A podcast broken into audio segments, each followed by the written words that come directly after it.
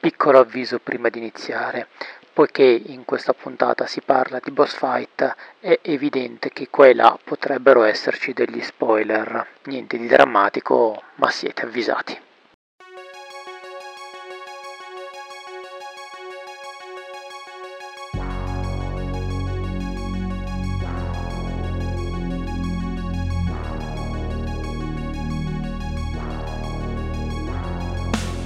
Buonasera a tutti!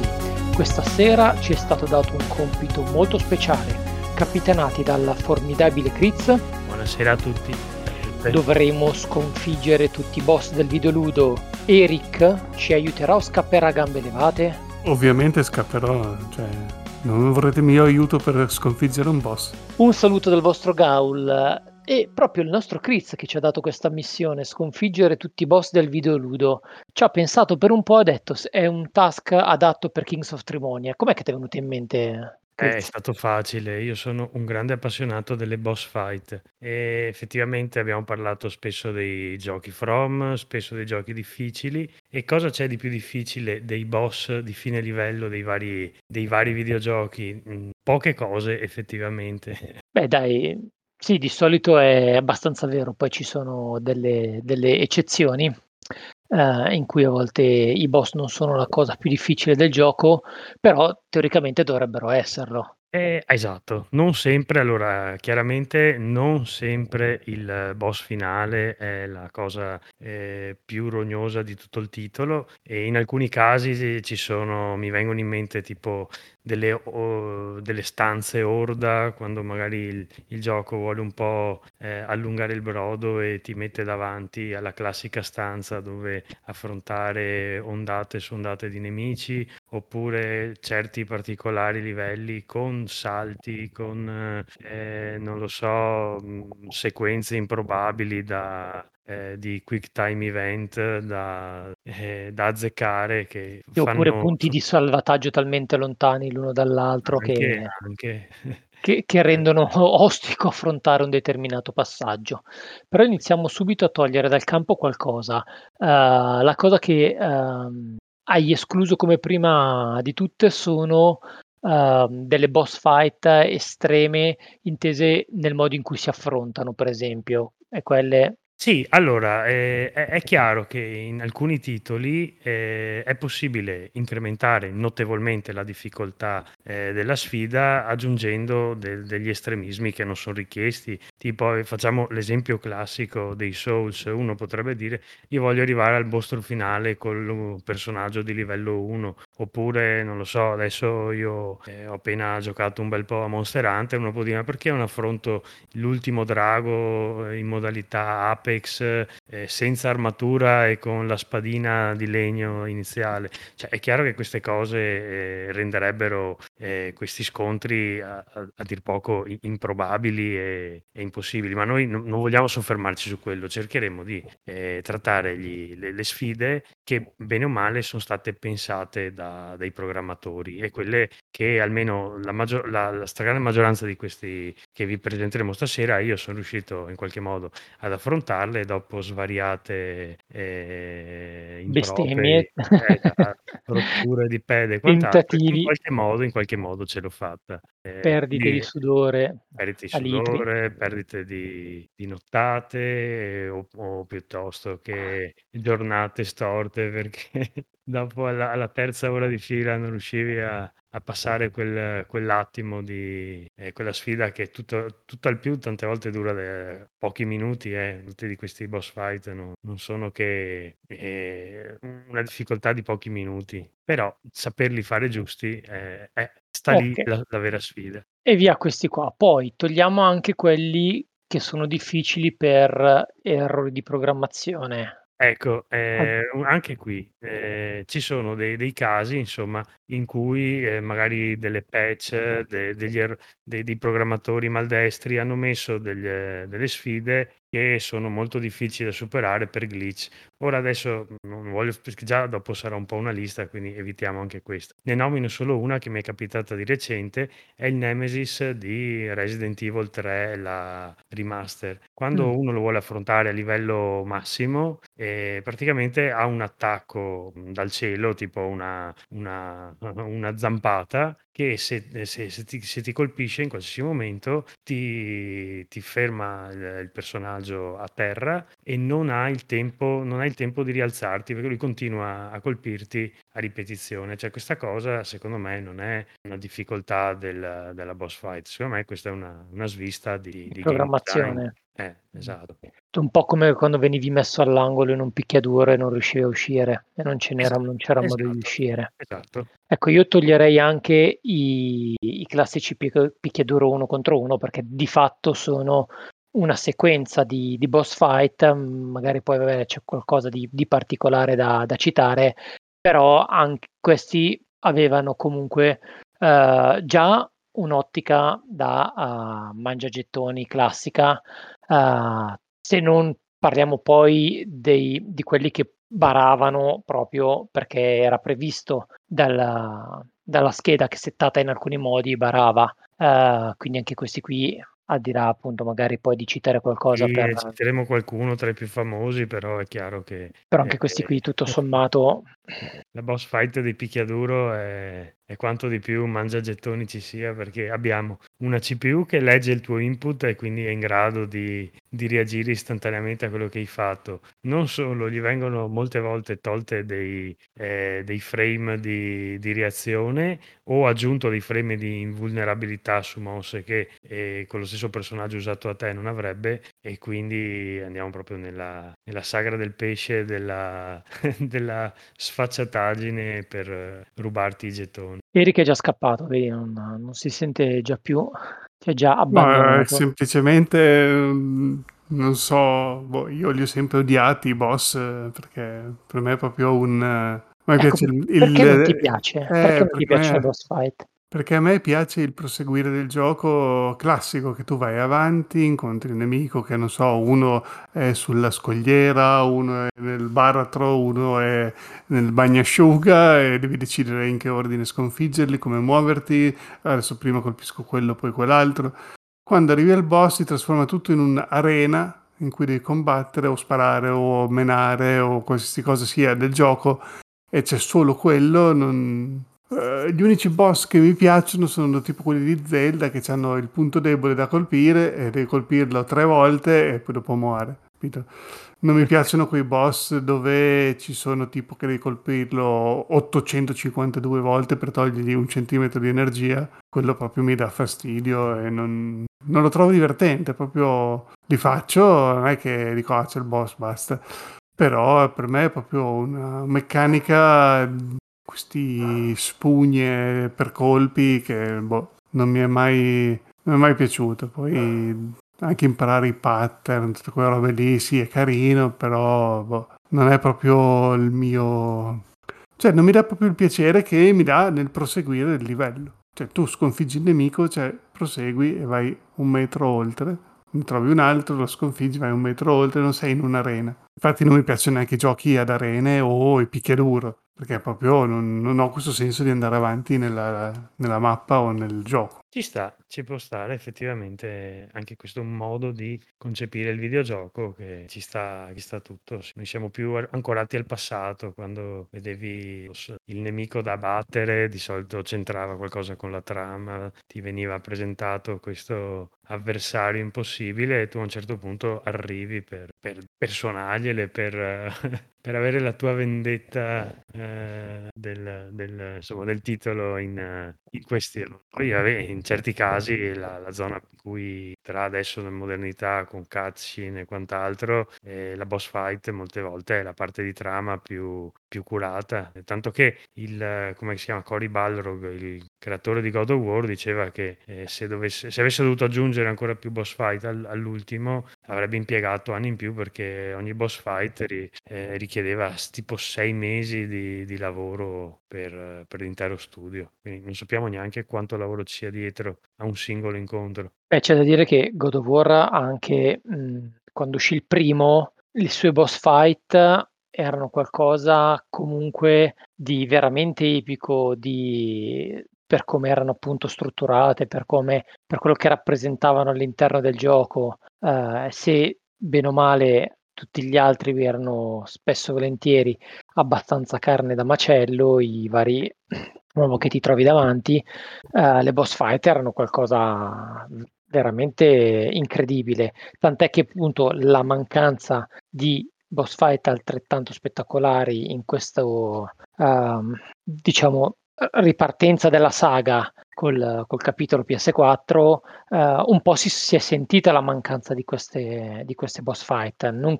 tant'è che forse la, la più bella è, è la prima, è la prima con Bal, quella eh, quando ritorni alla capanna, eh, esatto. è, un, è una eh, sequenza quella è bella, cioè, perché è cinematografica. Quella per me è un tipo di boss fight che, ok, fatta così mi piace, è divertente, manda avanti la trama, è un... mi è sembrato tipo di vedere una scena di un film Marvel.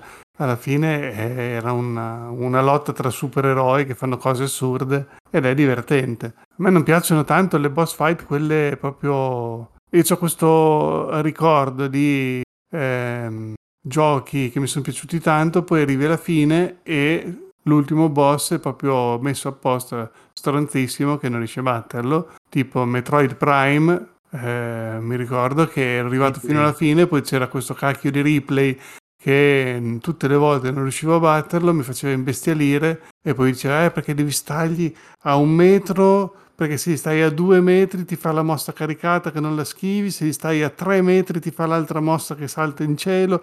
Non lo so, mi ricordo che c'erano proprio tutti questi pattern da stare, che ah no, mi sono allontanato troppo, ti fa la mossa che non riesci a schivare e sei morto. E quindi c'è proprio, ho questo ricordo di questi giochi di epoca precedente alla 360 e alla PlayStation 3 in cui mi capitava spessissimo di arrivare al boss finale e poi dopo basta, non, non ce la facevo più eh, e lo mollavo lì. Oppure all'epoca c'erano i cheat, usavo i cheat per battere il boss perché mi ricordo anche Star Trek Elite Forces che l'ultimo boss era una roba, eh, cioè tutto il gioco era abbastanza facile, poi arrivavi al boss era impossibile. Cioè improvvisamente tutto quello che facevi durante il gioco lì non andava più bene perché diventava una cosa impossibile. E non, cioè, da lì ho sempre odiato poi le fasi del boss. E, boh, vabbè. Però anche questa cosa qui secondo me va nella malprogrammazione, nel senso che se cioè il boss deve essere un proseguio e una, diciamo, un esame di quello che tu hai imparato durante il gioco. Non può essere Eh, che tu durante il gioco eh, usi il 10% delle possibilità e vai tranquillo e la boss fight finale ti richiede tecniche che non hai mai dovuto mettere in campo. Questo, questo secondo me non va bene, è un cattivo, è- fa parte di un cattivo design o un inca- accancarimento perché magari vogliono eh, allungare il noleggio. Ecco, questo succedeva molto anche nei giochi del tempi degli 8 e 16 bit, dove la, le versioni americane dello stesso titolo Nintendo, piuttosto che Master System, avevano delle, delle difficoltà extra, magari certi nemici avevano più punti, i boss avevano dei pattern più, eh, più imprevedibili, in modo tale da scoraggiare la, il noleggio del titolo per la settimana. Non so se ne avevate mai sentito parlare. No. No, del di di questa cosa no, onestamente, però cioè fondamentalmente fa fa il paio con appunto il fatto di di mangiarti più gettoni in sala giochi, cioè è è questa cosa riproposta Perfetto, è la è la ri stessa la stessa logica riproposta però in in ambito domestico. Ma so che tu hai cercato un po', uhm, più o meno quando è iniziata quando sono iniziate le boss fight? Sono iniziate subito? Allora, allora questo l'ho, l'ho trovato su, per, per dare sempre un accenno di storia, ma ne aveva già parlato il buon Dan in qualche speciale eh, di tempo fa sui giochi di ruolo. Però pare speciale che non è mai uscito perché non l'abbiamo mai completato.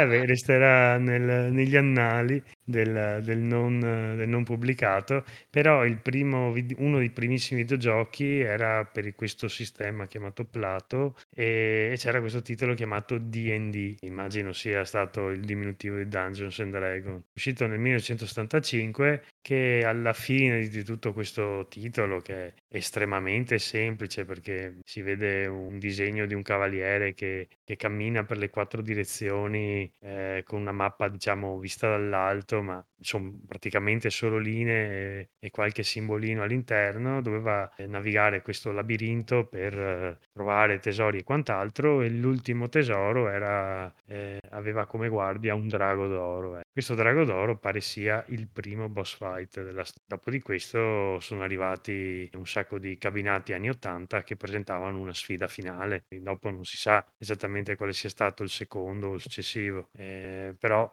molti, c'erano titoli tipo, che ne so, Pac-Man, eh, titoli tipo Space Invader, così che presentavano eh, schermate continue, non avevano una vera e propria fine. Era la bravura del giocatore andare avanti per livelli fino al completamento delle vite. Dopodiché a un certo punto sono arrivati anche i titoli che hanno introdotto l'ultimo livello ma, e l'ultimo combattimento. Ecco, tra questi vabbè, io vorrei anche citare però, anche se non è proprio una boss fight, però Donkey Kong secondo me fa parte dei boss perché lui cattura la, eh, cattura questa, come si chiamava il primo Donkey Kong? Rosalind, la fidanzata di Mario. Vuoi proprio e... dimostrare la nostra ignoranza. No, questa non me la ricordo.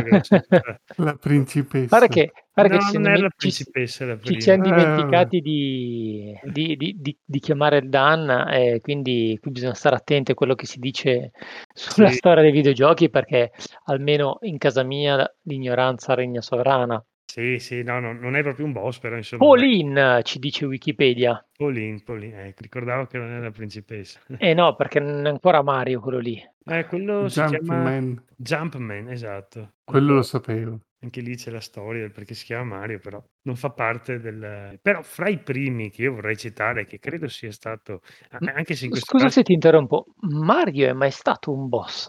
di fine livello. In qualche gioco di Mario, voi che li avete giocati sicuramente tutti, in cui in senso, Mario cattivo è che diventa cattivo per qualche motivo e quindi in realtà devi sconfiggerlo in un, uh, in un plot no, twist. Secondo me no, c'era un Mario Ombra, mi pare a un certo punto, in forse Mario Sunshine, che era tipo uguale e... a te però nero e, ed era cattivo. Eh, però no, Mario è sempre Mario, cioè Magari lui in è Wario, buono. no? in qualche titolo di Wario alla fine devi scontrarti con... Ah, non lo so, i Wario non li ho giocati. Non ho proprio idea. No, perché anche su Smash Bros. il mostro finale è la mano. La... No, non saprei. Cioè Mario cattivo... No. sì, perché... Intanto, uh, bene o male, le boss fight uh, comunque la logica che le permea uh, è più o meno simile nella stragrande maggioranza dei giochi, ovvero appunto dopo aver macinato uh, sotto le proprie spade, pistole o sederi o chi più ne ha più ne metta, orde di, di nemici uh, di, di, poco conto o, o poco più, uh, arriviamo appunto ad incontrare uh, il boss che può essere di fine livello, a volte appunto ci sono poi quelli i mid boss, quindi di metà livello o comunque sia che inframezzano il livello, per arrivare poi invece poi alla fine al boss finale di, tu- di tutto il gioco. Però bene o male quasi tutti questi boss nascono con dei pattern eh, quindi con appunto delle modalità che uno deve capire, eh, comprendere per, per, riuscire a schivare i loro attacchi e, e colpirli eh, fondamentalmente nelle pause tra questi attacchi. Poi ovvio dipende molto, molto dal gioco. Sì, Ma... esatto, di solito devi, eh, è una meccanica che va un po' eh, a, a variare rispetto al- allo proseguimento del livello come prima, tra i nemici più o meno facili che si affrontano a orde. A un certo punto arriva un personaggio, uno sprite, un poligono che è molto più grande degli altri, è molto più cattivo, ha molta più energia e per la maggior parte del tempo non puoi colpirlo perché o è invulnerabile oppure devi star lì a schivare vari attacchi. Quindi le aperture sono molto minori. Bene o male potremmo quasi tutti eh, racchiuderli in questa categoria. Ecco. Sì, le eccezioni penso siano a, a questo sistema siano veramente poche, nel senso che poi alla fine uh, vuoi magari, non so, negli, negli sparatutto dove la cosa è un po' più magari eh, nascosta, la, la, questione dei, dei pattern eh, è meno, meno, visibile, dovuta magari o nei giochi molto frenetici, eh, se no la maggioranza dei casi sì, questo è, la, è l'andamento. Non ha voluto allora inserire fra i più difficili quelli degli sparatutto, soprattutto dei bullet hell, perché eh, a, a quel punto eh, praticamente se vedete i filmati, non so, del finale di Dodonpachi, di Musishi Meama, eh, come si chiama? Funari, quello degli, degli insettini, Mhm. o tutti questi titoli qua, Mushime-sama, qualcosa, sì. eh, praticamente c'hai lo schermo che è invaso da proiettili, tu hai una fiebile traccia che devi seguire al millimetro e continuando a tenere schiacciato il bottone, cioè lì non si tratta neanche di difficoltà, si tratta di proprio di, di riuscire a seguire quel millimetro di, di spazio senza danno eh, nel quale puoi metterti. Difficilissimo, però. Io come eccezione a, a questo a- alle boss fight, diciamo appunto mol- molto schematiche, perché poi sarebbe appunto anche carino avere eh, la visibilità di, di quanti si sono diversificati da- dagli schemi più o meno classici. Eh, uno che mi ricordo, ma me lo ricordo in realtà solo perché ho sentito non, non troppo tempo fa la puntata in cui ne parlavano il duo di intrappolati nel retro gaming Codolo ed Enrico, Alex Kidd, che come boss fight utilizzava il sistema di eh, carta forbici sasso. Janken Ho, sì. E che quindi sicuramente quello è, è, è anomalo. e Ah, poi vabbè, ce ne sono.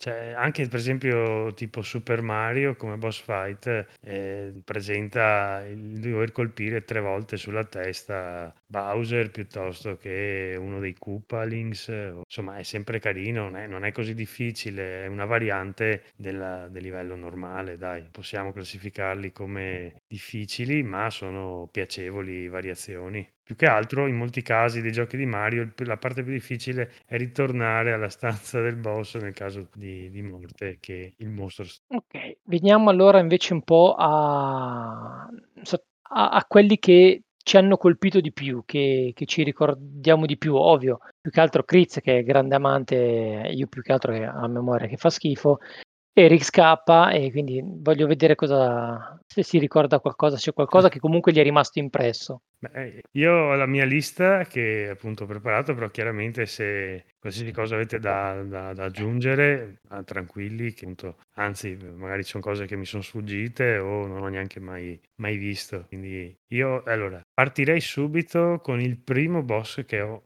incontrato, quando ero- e non è, non è un boss fight, però io lo metterei fra i più fastidiosi, ehm, che è il primo videogioco che ho mai giocato, che è Ghost and Goblin. Dopo pochi secondi dall'inizio del gioco troverete uno degli avversari più fastidiosi dell'intera saga, che è il cosiddetto Red Harrimer, che è quel diavoletto rosso che si trova accucciato poco dopo il cimitero, che avrà mangiato, non so, praticamente l'equivalente di qualche milione di euro in monetine in tutto il mondo. Questo, questo piccolo diavoletto ha, È un bel bastardo quel piccolo diavoletto. È un bel bastardo perché ogni volta che salti per sparare lui fa un piccolo scattino verso l'alto e quando scende in planata eh, è fatto apposta perché se tu indietreggi o salti all'indietro con, la- con l'arco di, di planata ti becca e ti toglie o la vita o l'armatura insomma. Non so se, se avete mai avuto a che fare ma immagino di sì.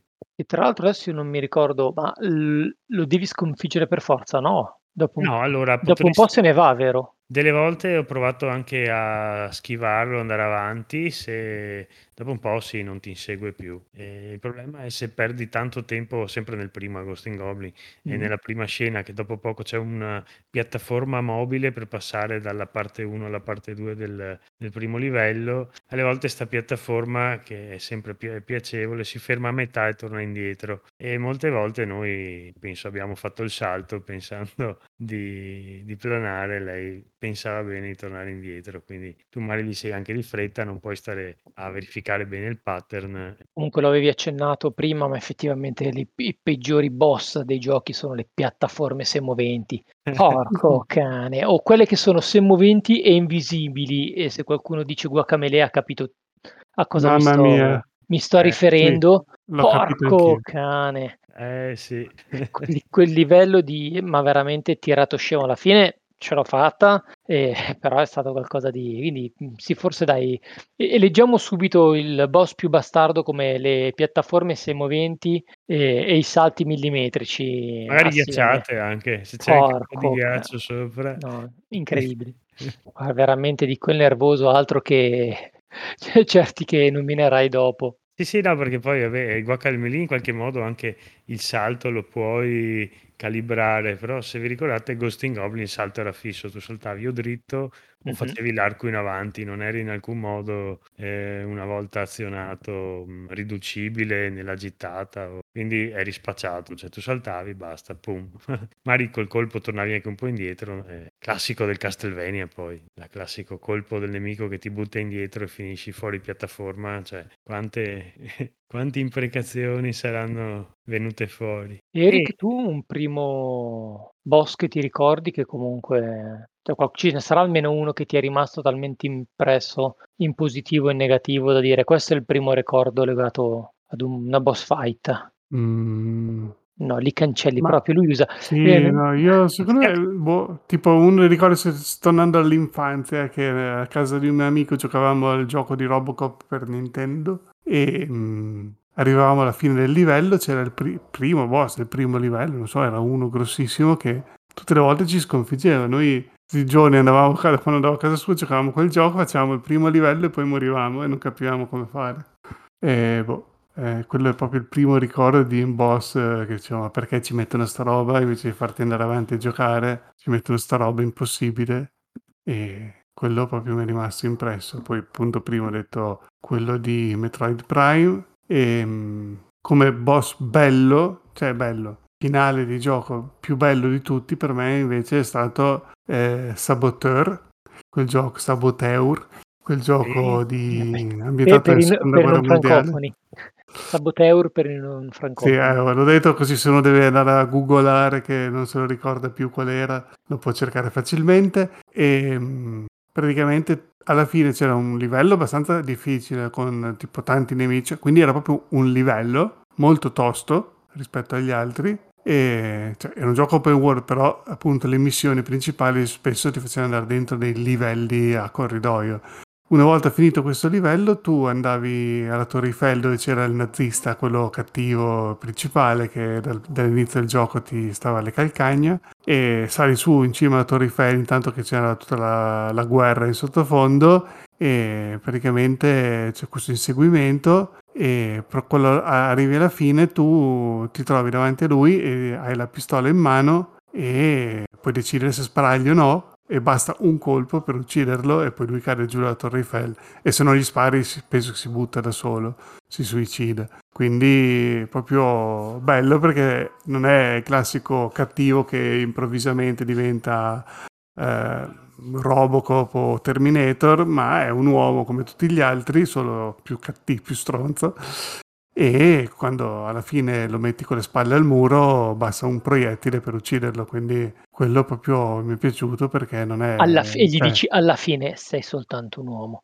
Esatto. Ma sai che io lo sono dovuto andare a vedere sto gioco perché non credo di averlo mai visto in vita mia invece. Ah, che era carino, era carino. Sicuramente mi sarà capitato di, di vederlo da qualche parte, ma proprio cioè, non mi ricordavo Era- che esistesse. Per la prima Xbox, no, sbaglio. Sì, sì, eh, per Xbox o PlayStation 3. Ok. E quindi Ah 360. no, per 360. No, scusa, scusami, scusa, 360, no, sì. ok. Adesso mi dici PlayStation 360 3 e PlayStation attraverso- 3, sì, sì. No, proprio non me lo ricordo minimamente. Pensa che invece il mio primo boss eh, non è un boss eh, fondamentalmente, ma è un elemento di gioco eh, che è il vento, perché io mh, per tantissimo tempo come primo gioco della mia vita ho avuto solamente Leaderboard per C64, che è un gioco di golf Mm, che aveva il vento e mh, tra che ero piccolino, tra che eh, non riuscivo mai a capire come indirizzare mh, la, la direzione con- in base al vento, una roba sembrava di essere eh, vabbè, così farlo.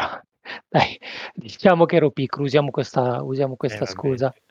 Però devo dire che anch'io onestamente di boss me ne ricordo molto pochi. Mi ricordo molto più giochi, eh, però eh, boss me ne ricordo veramente pochi. Cioè, allora, secondo me nell'epoca degli 8-16 bit, eh, sì, il boss non è che durasse così, cioè era molto difficile, anche Ghosting Goblin, era difficile il livello, dopo il boss, eh, per carità, non era una passeggiata, ma era già tanto arrivarci alle volte il problema grosso, dopo batterlo magari non era così impossibile. Peccato che ogni, ogni tentativo dovevi ritornare all'inizio del livello. Esatto, che- fare tutto il livello. cioè, E giochi eh, come Mega Man invece eh, proprio i boss erano belli perché poi avevi il loro potere che alla fine lo sbloccavi. Sì, però se Quello- non beccavi l'ordine giusto erano cavoli amarissimi. Sì, eh, era difficilissimo. Beh, io per esempio, quello che forse mi ricordo meglio come prima impressione è la, il boss prim- della fine primo livello di R-Type in sala, che ovviamente mi hai battuto. E, non so, forse per la, il disegno che appunto richiamava Era lo stile, lo Il stile di, di Geiger, piuttosto che per la difficoltà assurda e il nervoso di non riuscire mai a batterlo. Ecco, se devo proprio eh, ricordarmene uno vero e proprio, come primo ricordo mi viene quello. Ma, ma ci sta tutto perché eh, dopo ha fatto anche tante copertine di vari R-Type. A differenza di Metroid che citava prima Federico, Eric, che è il mostro finale replay, eh, invece R-Type, il mostro finale, boh, penso che pochi l'abbiano visto, però tutti almeno al primo, chi ci aveva giocato c'era arrivato. Ma tra l'altro AirTap non ha mica il, trucchetto di, di, di Ghost and Goblins, che lo devi finire due volte, no? Mi ricordo molto Oh, male. signore, non mi, no- non mi pare. No, Non no. io non l'ho mai finito. No, beh, ma certo, io non ricordo mai di essere passato il pri- oltre il primo livello in sala giochi. Prima anche se lo fai a casa, cioè co- con, qualche emulatore, comunque hai i, i gettoni infiniti, ma ogni volta che muore ricominci È da... perché ricominci nudo e crudo. Eh, eh, quindi, E quindi... e torni anche eh. indietro, poi non è che ricominci dove sei, torni a metà livello e infe- o, o abiliti qualche cheat tipo il no, no hit, cose del genere, allora no. Eh vabbè, però allora... Cioè, Eh. per carità, uno potrebbe anche dire... Sì, sì, certo, per vedere un po' tutto un gioco che non riuscirà mai a finire, per carità, ha, diciamo, ha il solo gusto così esplorativo, per carità, ci, ci può stare. Stare. Mm. Poi, poi cos'altro, cos'altro ti ricordi che ti... Allora, dopo lo citare un altro che è un, un grande classico eh, di, in questo caso Castlevania, so se, che è la morte. Non è proprio il boss finale che chiaramente è Dracula, Mm, però il- fra i boss più fastidiosi della serie c'è, c'è la morte. Insomma, io l'ho, l'ho affrontata poi su- chiaramente su Castlevania, come si chiamava quello per Round of Super Blood? Nintendo. Eh, no, Round, No. sì, beh, Round of Blood, su quello per Super Nintendo era Super Castlevania 4. Poi c'era su Symphony of the Night, è il primo boss che incontri, che ti, ti toglie via praticamente tutti i poteri. E mh, poi su quelli per Nintendo che ho recuperato dopo, eh, era sicuramente la, la boss fight più fastidiosa dell'intero gioco. E che secondo me poi è stata anche citata nell'ultimo DLC di Blasphemous, che non so se avete giocato, siete arrivati a, a trovarla, che è una certa Isidora che praticamente è una, una- una santa, però col falcione che, che vola così come, come la vecchia morte di, di Castlevania. Se ci sta che sia un, un omaggio dei- di questo eh, team. ni- niente di più facile, io non l'ho, Niente di più facile. non l'ho incontrata, nel senso che è uno dei mille giochi che è rimasto appeso che non ho mai finito, però niente di più facile che sia una citazione. Poi, per cambiare un po' genere di un titolo che in effetti eh, c'è un'altra categoria di boss fight che, sono, che non sono il boss fight finale o uno particolarmente eh, nascosto, ma sono eh, degli incontri a un certo punto del titolo che in qualche modo fanno spartiacque e dicono ma hai capito cosa stavi giocando o no? E arriva, arriva questo, questo scontro e, e lì ti fe- o vai avanti o ti fermi. In questo particolare caso mi sono fermato e il titolo è Shin Megami Tensei 3, che immagino Eric non abbia provato. No? Io, io l'ho provato sulla PlayStation 4. A un certo punto trovi questo, questo scheletro chiamato El Matador che mi ha inchiappato più Matado. volte e mi ha matato brutalmente. Ho detto, guarda, evidentemente non è, non è un titolo fatto per me. E, e dopo sì, ho scoperto che effettivamente è, abbastanza richiamato come, come fastidioso. Non tanto perché possa essere più difficile il gioco, quanto perché è la prima difficoltà seria nel titolo che fa un po' ecco da spartiacque prima o dopo. Neanche te, Gaul, non avevi mai giocato al... Il 3 no, il 3 non, non l'ho giocato.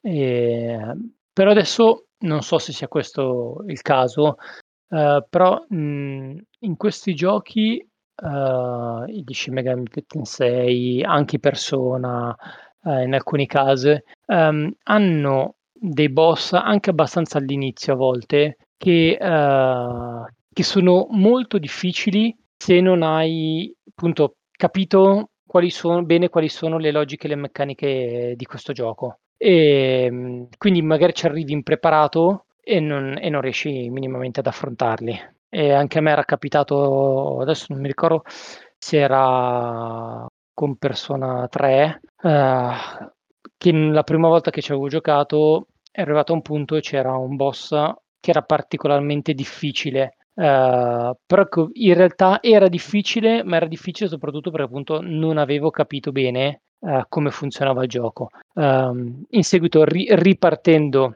da capo, perché poi l'avevo abbandonato, poi ripreso, e ehm, ero riuscito a fondamentalmente a capire meglio la struttura di gioco e, ed ero riuscito ad affrontarlo.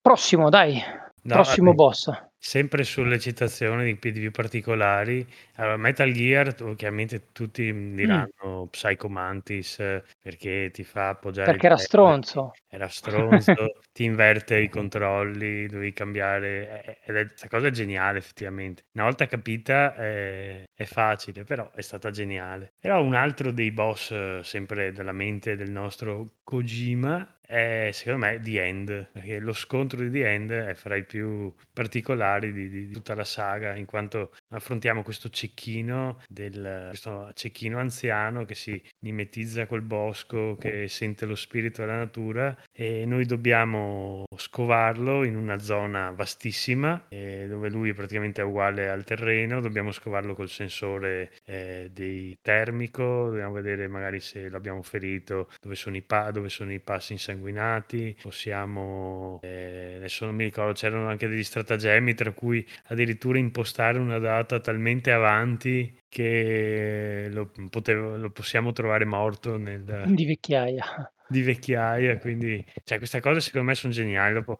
vabbè, eh, va da sé che sta puntata è abbastanza spoilerosa perché se parliamo di boss eh, è chiaro che non possiamo dire c'è quel gioco dove c'è un boss.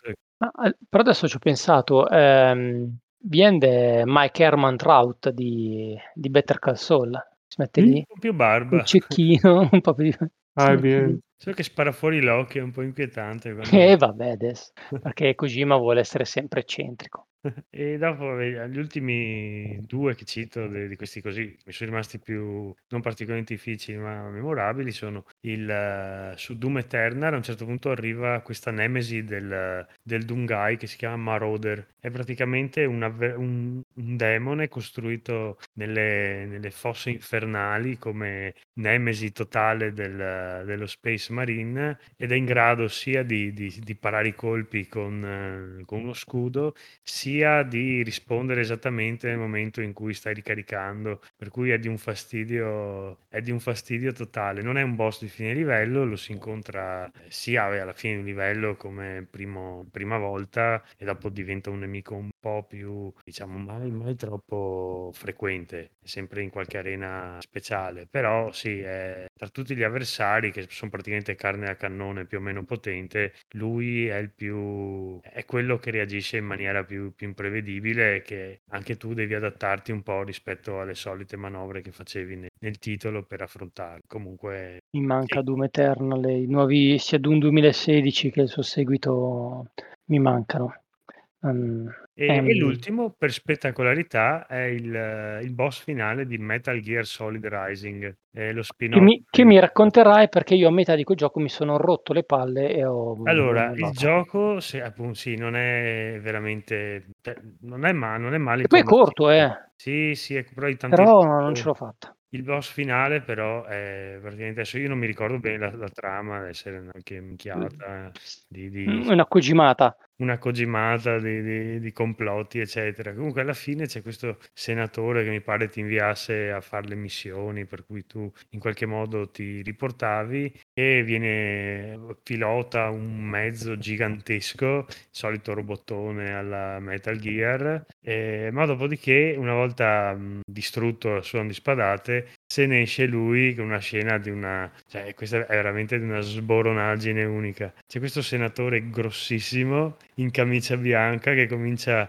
a offenderti, a prenderti a calci il culo in maniera ma veramente mh, proprio letterale, cioè gli prende la testa, lo, gli spacca la visiera, lo, lo, gira, lo calcia come un pallone da football e nel frattempo gli dà anche una lezione di vita, tipo nei, nei film americani, avete mm. presente. E c'è questa frase che, che, lui dice, ma come fai a essere così esistente? Lui si guarda il petto che è grossissimo e dice, nanomachine, son. È diventato un meme di, di internet, perché praticamente lui è ricoperto di nanomacchine e ogni volta che subisce un impatto o, eh, o infierisce un colpo diventa tutto scuro, si induriscono le nanomacchine e diventa d'acciaio. Quindi eh, lo scontro è abbastanza fastidioso perché lui praticamente ha, è come se avesse l'armor continua, quindi lui non si ferma nelle mosse. E è la plot devi... armor fatta a videogioco. Esatto, lui va avanti, colpisce e tu devi colpirlo nel, nel mentre in cui lui non sta attaccando perché no, non, non, si arresta. A proposito e... di non si arresta, eh, mi ha fatto venire in mente un'altra cosa che odio dei videogiochi, dei boss,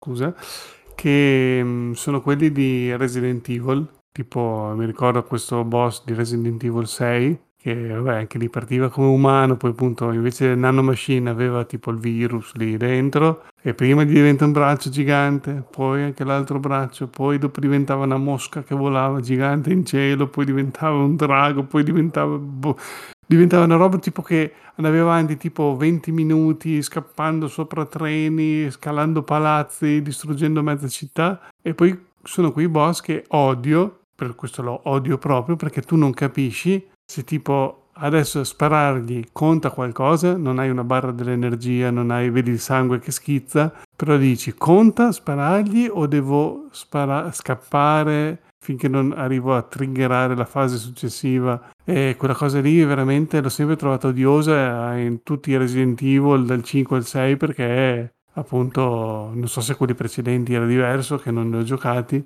ma nel 5 e nel 6 era terribile sto fatto che tu sparavi sparavi sparavi e non capivi se contava qualcosa oppure no allora, io non mi ricordo la boss fight finale del Tyrant, se era una cosa a tempo che ti lanciava il bazooka oppure tu comunque dovessi infliggergli dei danni, non mi ricordo. Insomma, Eric, tu vuoi una bella barra di energia che ti esplicita chiaro e tondo che gli stai facendo danno meno. Esatto, devo capire se sparargli in quel momento lì conta qualcosa oppure no. Sì, che poi non, non è detto che sia una barra di energia, possono essere anche degli effetti sì, visivi. Eh, esatto. Cioè di modi ce ne, ce ne, sono tanti, però effettivamente è abbastanza una seccatura quando non capisci cosa stai facendo. Perché c'erano dei momenti che io e il mio amico eravamo in coop, ci siamo fermati lì a sparare e non, eh, non era cosa, cioè non, eh, proprio non c'era modo di andare avanti perché era bloccato lì. Sì, mm, dopo abbiamo detto forse dobbiamo scappare in questo momento, dopo si è scappati e dopo è andato. Deve farti capire se stai colpendo zone sensibili, zone invulnerabili, se esatto. colpisce il colpo. No, no, ma è proprio è la fase in sé che lì è invulnerabile. Sì, sì. Questo, questo, secondo me è cattivo design, quando non hai que- sì. niente di, questo, queste indicazioni, tu spari a caso, potresti... Ho sentito, tu hai giocato anche all'otto, anche nell'otto, ho sentito delle lamentele che c'erano hai vinto? dei punti... Hai i numeri giusti? ah no, vabbè ok, la pianto. Sì, c'erano certi che non, non capisci bene dove... Sì, non sono particolarmente piacevoli le boss fight di Resident Evil. Sono belle perché magari il mostro ha degli effetti e quant'altro, però non capisci mai esatto quanto ti manchi, se stai sprecando troppi proiettili. Più che altro perché dopo magari non li trovi più, quindi fai tutta una sezione dopo la boss fight in cui sei praticamente in affanno, devi recuperare tutto, vai avanti correndo, scappando. Eh, no, è anche il bello di giocarli senza, senza trucchi, perché no, se dopo cominci a leggere le guide... Boh. Vabbè, finisce il divertimento, no? Esatto, a meno che proprio stai in... No, no, non che non l'abbia mai fatto, eh, ci mancherebbe, ovvio che, subito, è ovvio che, che, l'ho fatto anch'io. Vabbè, non subito perché no, ovviamente, però effettivamente, almeno quello che riscontro io, è che poi ti resta poco, anche quando ti incaponisci e non ce la fai, e allora poi ti, ti aiuti in qualche modo leggendo e avendo dei piccoli input. Uh, comunque sia, dopo ti resta meno. Sì, magari riesci ad andare avanti, fai, però uh, anche come ricordo ti ricordi meno. Invece, quando proprio sudi le proverbiali 12.000 camicie, uh, ti, ti rimane più, dentro più un vissuto maggiore. Boh, non so. Sì, sì, sì, Però tornando un attimo a Metal Gear Solid Rising, mi ha fatto venire in mente una cosa, uh, che c'è tutta una categoria di giochi che, e questo Rising secondo me fa parte di questa categoria, che dovrebbero essere solo delle boss fight, perché allora ci sono dei giochi che sono fatti solo di boss fight, eh, al di là, al di, là di, di, quelli che abbiamo escluso prima come picchiaduro, però ce ne sono altri che invece dovrebbero essere fatti di sole boss fight, perché tutte le boss fight o tutte le parti di combattimento ehm, comunque con un'interazione di tipo cinematico di Metal Gear uh, Solid Rising erano veramente figa. Quello che mi ha annoiato, nonostante la brevità del titolo, è la noia di quei pezzi tra una boss fight e l'altra di uh, veramente di, di, nulla, perché comunque sia, quando tu in un gioco hai appunto tanti nemici che sono, abbiamo detto prima, carne da cannone, però c'è modo e modo di implementare queste parti e nella maggior parte dei giochi diciamo che sono implementate bene, è divertente anche quella parte lì. Ecco, invece secondo me in uh, Rising la parte tra una boss fight e l'altra erano di una noia mortale e non è l'unico. Uh, ad esempio ne cito un altro che secondo me era fantastico, era No More Heroes, che anche quello doveva essere fatto solo di boss fight, non so se avete, l'avete giocato al tempo della Wii. No, no. Il Mai gioco giocato. male, molto male, perché ha uno stile spettacolare e le boss fight sono divertentissime, assurde, fuori di testa, proprio divertenti, eh, però è inframmezzato da questo eh, o falso open world con le missioncine così che sono fatte male. Mm? un riempitivo per arrivare alla prossima zona. Sì, un riempitivo che però appunto peggio- peggiora la situazione, non aggiunge in realtà niente, ma peggiora la situazione. Oppure, aspetta, um, non so se avete giocato Jotun, quel No, gioco, un arcade vichingo Sì, norreno. penso di essere arrivato al primo boss e poi l'ho spento. E an- anche quello ha- sono delle boss fight. In questo caso magari non è, il- anche, non è il gioco più bello, anche se prendiamo le- solo le, le boss fight, però in mezzo c'è la noia, c'è il, il nulla, quindi diventa difficile portare avanti una cosa del genere. E non so se ve ne vengono in mente altri di questo tipo che dovevano togliere tutto quello che c'era in mezzo fare solo boss fight, uh, però a me sono venuti in mente questi titoli. Eh, non mi ero preparato. Beh, no, perché è, è un genere interessante, perché ce ne sono uh, veramente, poi ne, uno sicuramente lo citerai dopo e diciamo solo per adesso che hai comprato oggi il DLC che è appena uscito di quel gioco lì, che è fondamentalmente un insieme di boss fight con, sì, per carità, poi ci sono i livelli run and gun che spezzano un po', ma di fatto il grosso del In gioco cinque. sono... Eh? In, tutto il titolo, in tutto il, il titolo ce n'è uno per mondo, mi pare di Sì, sì, quindi no, cioè, anche lì non è chissà che alla fine sono tutte boss fight, però i giochi fatti di soli boss fight possono essere molto interessanti, Dai, tipo Shadow of Colossus, Sì, quello, anche quello è fatto, ok, tutto la me- remastered Mm? dai Blues, dal Blue Studio. La L'hai giocata? remastered- Sì, sì, sì, quella l'ho finita. Eh, io avevo giocato il- quando appena era uscito su PS3, quindi facendoci sanguinare gli occhi tra risoluzione e colori smorti, un po' come accade con Demon Soul. Uh, Sì. Però ecco, quello è un altro esempio di sole boss fight, è spettacolare, ok, per carità, poi c'è tutto il pezzo di attraversamento dello spazio vuoto per arrivare da una all'altra, però ecco, vabbè, lì mettiamola sotto il, l'ombrello dell'atmosfera di desolazione del mondo rappresentato, però al di là di quello, perlomeno non devi star lì a maciullare eh, inutili nemici. Sì, ci sta. Oppure, per esempio, ah, un altro gioco che è un, un insieme di boss fight, una più divertente dell'altra, secondo me, è Titan Soul. Ok, quello, che Difficilissimo, hai la, quello che hai la freccia unica da tirare, sì. praticamente sì, difficilissimo, però anche quello fondamentalmente tutta il boss fight una dietro l'altra. Eh, Fury, che non ho giocato, Mamma però mia. tu l'hai provato? L'ho, ah, l'ho provato col Plus, ma cioè, che lì, Però beh, è, sono è- solo boss fight, ciao, no, no, è- proprio non, è solo boss più- fight e poi anche uno shooter praticamente, Sì, più o sì, è una meno. roba impestatissima. no, adesso lo dico così perché, eh, ah, giusto, ricordiamo a tutti che ormai l'avranno già visto e rivisto, ma eh, sempre meglio ripeterlo, il nostro caro Eric ha iniziato una nuova serie di, eh, come si chiama? Allora, presentati tu, e tu o fallo tu, presentati. Una, una serie, una playlist di YouTube eh, con, eh, in cui provo i giochi la prima ora, quindi si chiama solo la punta perché appunto la punta dell'iceberg del gioco, tu vedi solo quella parte lì e mm, è divertente perché appunto chiedo anche al pubblico di farmi suggerimenti su che gioco fare, quindi quando mi fanno fare dei giochi di cui non ne so niente o sono proprio dei generi che non riesco a giocare, e arrivare a un'ora per me è dura, quindi dopo comincio a sparare commenti a zero sul gioco, comincio a ridere e, e niente, è un esperimento così per vedere se può essere divertente da seguire o no, eh, se no intanto provo tanti giochi e mi diverto lo stesso. Quindi cercate solo la punta su YouTube. Esatto. Corretto. Ok, perfetto.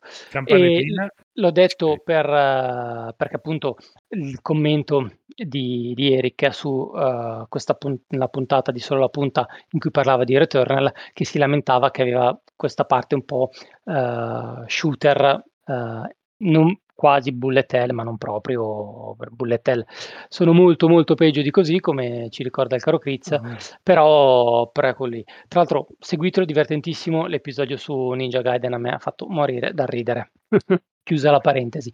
Eh, quindi e poi, però ecco, ce n'è uno al antesignano di tutti questi giochi eh, che non so se fosse il primo, eh, ma sicuramente è importantissimo, anche se in qualche modo si, non si potrebbe catalogare sotto i, sotto i fighting per Super NES, per NES prima e per Super NES dopo. Cosa mi sto riferendo? Dai, sicuramente l'avete giocato. Mm. Punch Out.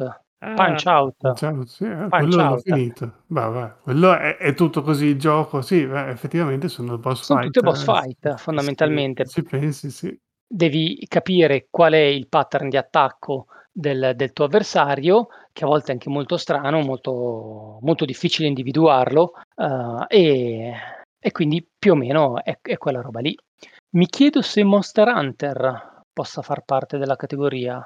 Ah, ah, io ho appena finito mm. Rising, e adesso che hanno tolto tantissime parti di ricerca, praticamente io non ho mai fatto nient'altro che andare da un mostro all'altro e, e mazzolarli da solo in compagnia. Anche quello volendo è un insieme di tante boss fight. Sì, sì, un insieme di tante boss fight. eh, dopo, per carità, i mostri sono ben caratterizzati. a- essendocene tanti, mm, molti sono, diciamo, varianti più o meno elaborate di un mostro precedente. Però, insomma, quello è, cioè tu arrivi, devi cacciare, non so, il Diablos, eh, vai dentro il livello, arrivi al Diablos, lo corchi di mazzate, esci fuori e o lo rifai o fai il mostro successivo. Non è che sono pochi le, le- le missioni in cui non devi picchiare il, il mostrone che gira per la mappa. Almeno sull'ultimo, su quelli prima non so, io ho giocato pochissimissimo. Eric, tu che hai giocato un po' al World? Mm, ma sì, praticamente sì, perché tu ti devi preparare per andare a affrontare quel mostro lì e sei in un mondo aperto, ci sono anche altri animali, ma fondamentalmente tu sei concentrato su quello, insegui quello ed è metà boss fight perché lui ribatte e metà gioco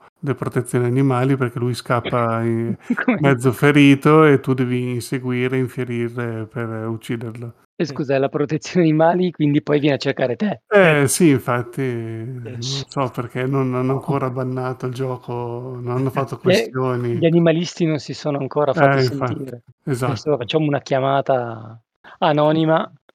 Voglio, però voglio sentire il commento di Setex su questa parte. Sì, devi chiamare la tipa, quello con i capelli rossi, Brambilla, com'è che era?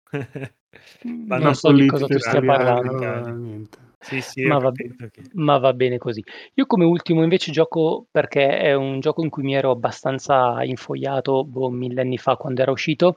Uh, uno sparatutto fatto solo di boss fight che si chiama Rotage con due R iniziali che è un Questo prodotto, un prodotto eh, tra l'altro è gratuito, è un prodotto, un indie gratuito fatto da un pazzo nel senso positivo del termine e, ed era un, un classico sparatutto quasi bullet hell come tipologia, uh, fatto solo esclusivamente di boss fight, non, cioè avevi solo i mega boss da, da affrontare e nient'altro. Vabbè, rientra un po' appunto nella categoria, quello mi era, piaciuto tanto e lo eh, ricordo con, con affetto.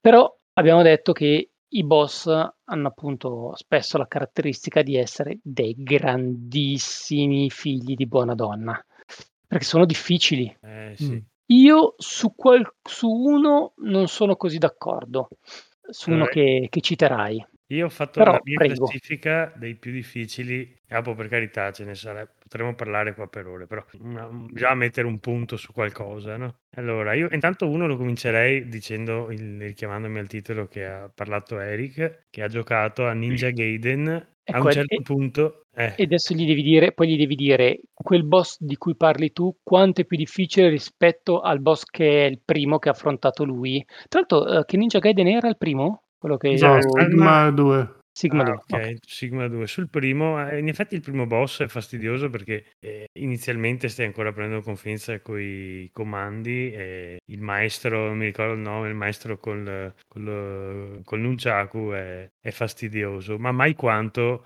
quando a un certo punto arrivi ad Alma. Ma non è quello, non è quello, perché quello lì, me lo ricordo, giocato su PS Vita, ehm, è veramente fastidioso. Quello che ha giocato Eric ha la statua tipo Buddha barra... E allora il 2. Mm, Sì, pare sì, Ninja, io ho giocato a Sigma 2. Mi sentite? sì, sì, Sì, sì. sì. Sì, sì, No, no, il 2 non è quello con il, cla- il clan del ragno. Eh, Oh, non Vanno so, rapiscono la bionda È quello che all'inizio. comincia tipo sui grattacieli di Tokyo, una cosa del Sì, genere. sì, Eh, esatto. esatto. No, no, il primo è quello che tu inizi nella foresta, nella casetta. eh, Ah, sicuramente l'avevo fatto confondere io prima che vi ho parlato sopra. Ok, invece, il- quindi qual è quello che dici tu, Critz? Allora, a un certo punto, mi pare che sia al quinto livello, quando arrivi alla cattedrale, trovi questo boss che si chiama Alma, eh, che rincontrerai più avanti in forma mutata, in demone totale, e quel punto è, quello che dicevamo prima, è un punto che ti insegni. Da lì oh, tu hai imparato qualcosa, devi sfruttarlo, cioè devi schif- schivate aeree, devi evitare di star lì tanto tempo fermo perché il mostro va da una parte all'altra dello schermo in un lampo, se no ti, ti sale, ti, ti salta eh, con un pestone da- dal cielo eh, quasi istantaneo e, to- e toglie un sacco di energia, se no se stai troppo fermo distante ti spara degli shuriken, quindi lì devi mettere un po' tutto in tutto quello che hai imparato il gioco, il, il volo della si chiama il volo della rondine, le schivate da terra, devi colpire un po', ma non, non essere troppo, eh, come si dice, troppo mh, splendido ne- nel numero di colpi perché sennò non ci arrivi alla fine. Eh, Scusami, mi viene da ridere per il volo della rondine e i commenti di Eric nella, nella sua giocata. Ah, comunque, Non è il volo guardando... della rondine, No, era il cre- colpo dell'uccello volante. Ah, eh, vedi, però mi ha portato alla memoria subito quello.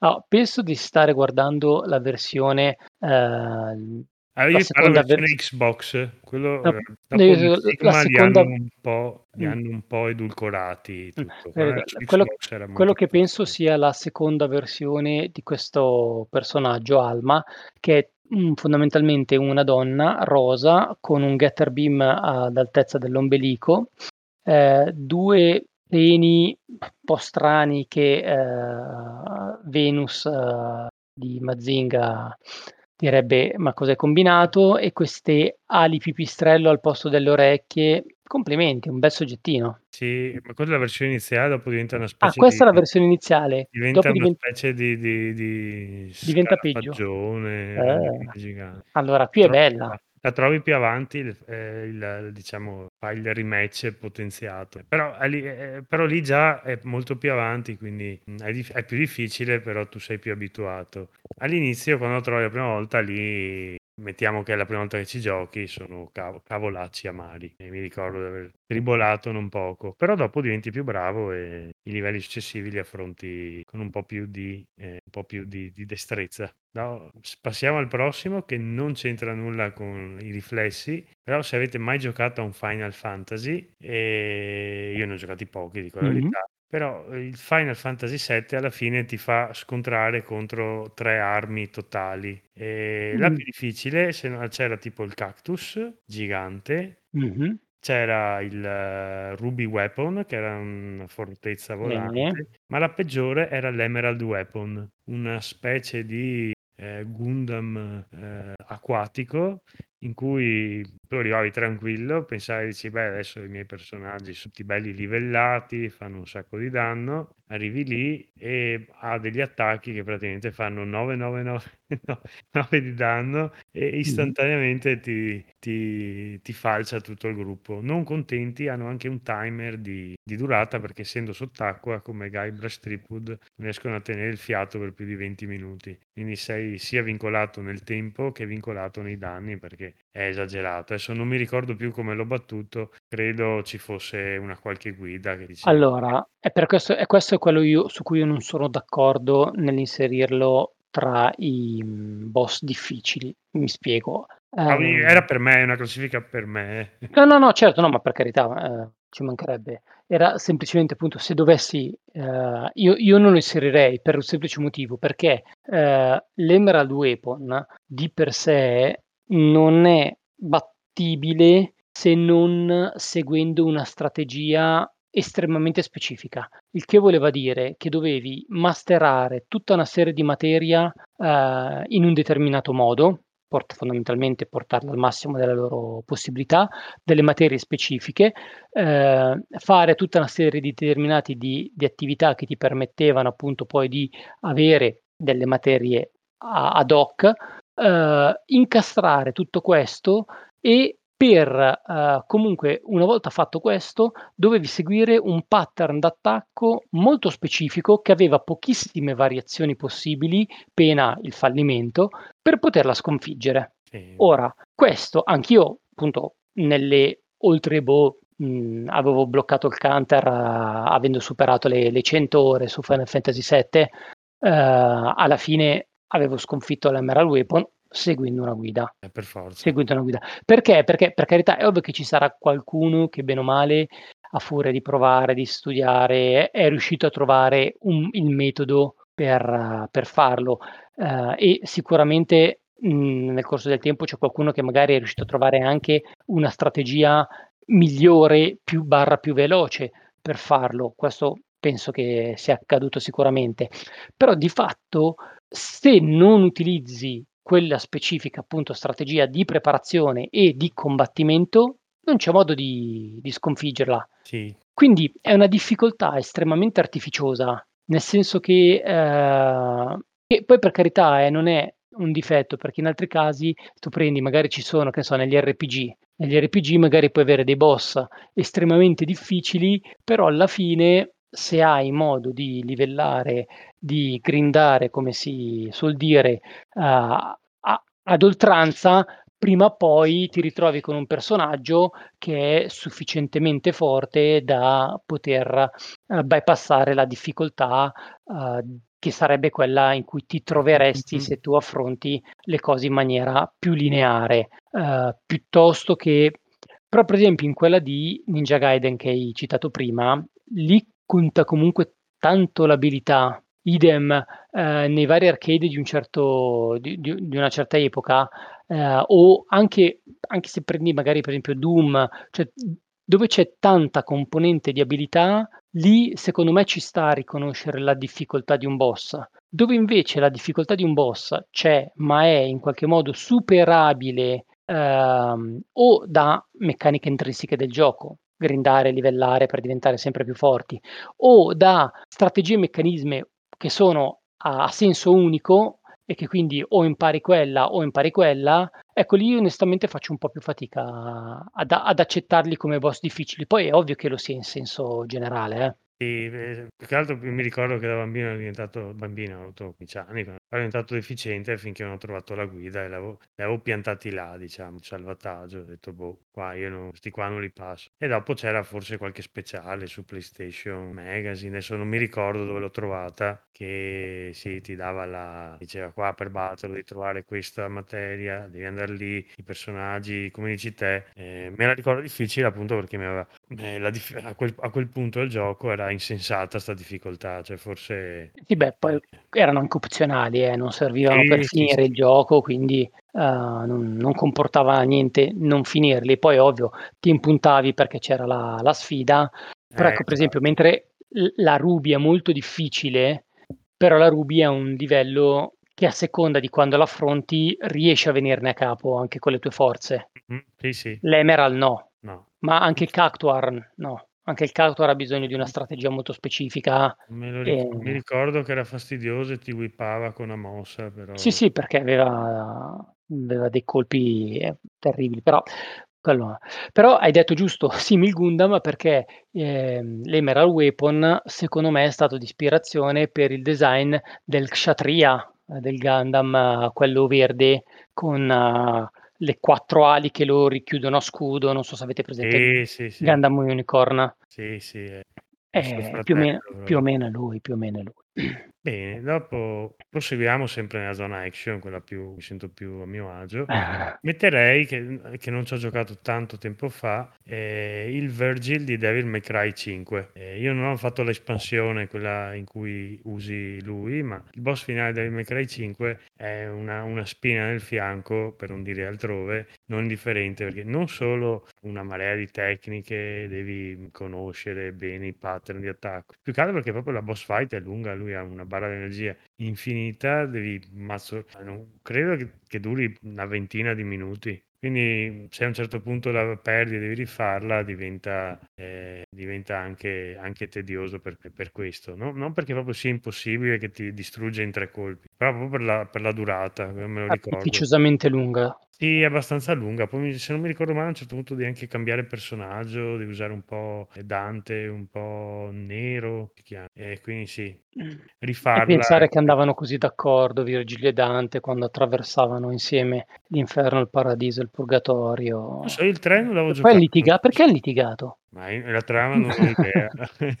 la trama è un insieme di scene assurde che, che, mi rifiuto di leggere, ma vedi solo quello che fa e basta. Credo Però è un peccato quando ci sono queste cose che in qualche modo, appunto, mh, mm, perché forse non, non, ce n'era nemmeno la necessità di una, di una lungaggine così esasperata in quella eh, allora, è, è carino perché appunto non è un mostro gigantesco, è, è un personaggio alto come te che ha le stesse fattezze, mosse, perché dopo infatti puoi usarlo. E quindi è molto la musica che mettono sotto è molto, molto figa, tutte le, le, le scenette prima, dopo, ovviamente sono spaccone come, come il titolo. Però è abbastanza, ecco sì, è quello, la, la difficoltà più grossa è che è lunga e, e devi starci dietro abbastanza, dopo poi un sacco di cure e quant'altro, per cui non è, non è fastidiosa come altre, però sì, quando la perdi devi rifarla, ti, ti, ti rogna un po', soprattutto la, difficoltà difficile. L'ho finito in pare finita difficile, eh, per cui sì, non, non, non, cioè, non, è difficile tanto in sé quanto appunto la, il la tempo in cui devi rimanere concentrato. Ecco. Però vabbè, almeno devi, devi, rimanere concentrato e, e, comunque il divertimento c'è, perché per esempio mi ricordo e... la,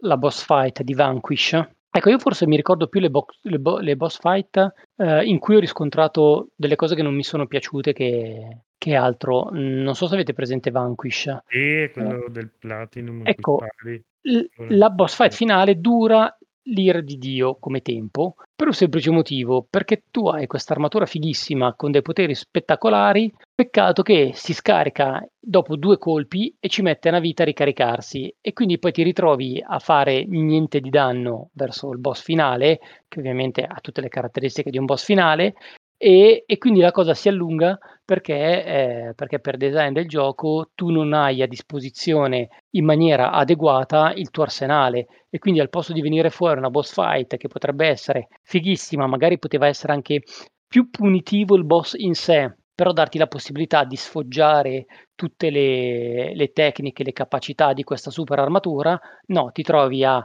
girare in giro come un cretino eh, perché stai aspettando che si ricarichi il, la batteria della, dell'armatura. Ecco che, Anche mi sembra che Bayonetta una roba, il boss finale è mondo, mondo, è lunghissimo, fa più fasi, non è, non è particolarmente difficile, ma è lungo, devi star lì più volte a sconfiggerlo, a togliergli parti del... Mi ricordo sta cosa che non finiva più. Io l'ho battuto addirittura nella prima run, però... Però adesso dobbiamo però tirare fuori qualcosa di bello perché sennò finisce che rischiamo di dover no. dar ragione ad Eric e non sia mai. no, no, adesso veniamo a quelle più gustose secondo me. oh, no, esistono quindi. Quelle più gustose sono queste tre qua, che tra l'altro sono tutte della scorsa generazione, fatalità. Allora, una è la, la, la Valchiria Suprema di God of War. Ah, non, non male, sì, sì, sì, sì, sì. Sì. Allora, allora, aspetta, In quello del Ah, no. 2018 a, La a- Valchiria- a- a- a difficoltà normale. eh, a me è Valchiria- bastata la prima che incontri a dire no, ok, non fa per me, ha difficoltà facile. No, dai, esagerato. Ecco, Sì, le sì. Valchirie sono un boss eh, facoltativo del titolo, quindi non precludono l'avanzata della trama, sono delle sfide particolarmente difficili e il bello è che le Valchirie successive hanno tu- più o meno, adesso mi ricordo male, tutti i pattern di quella prima più Qualcosa di nuovo.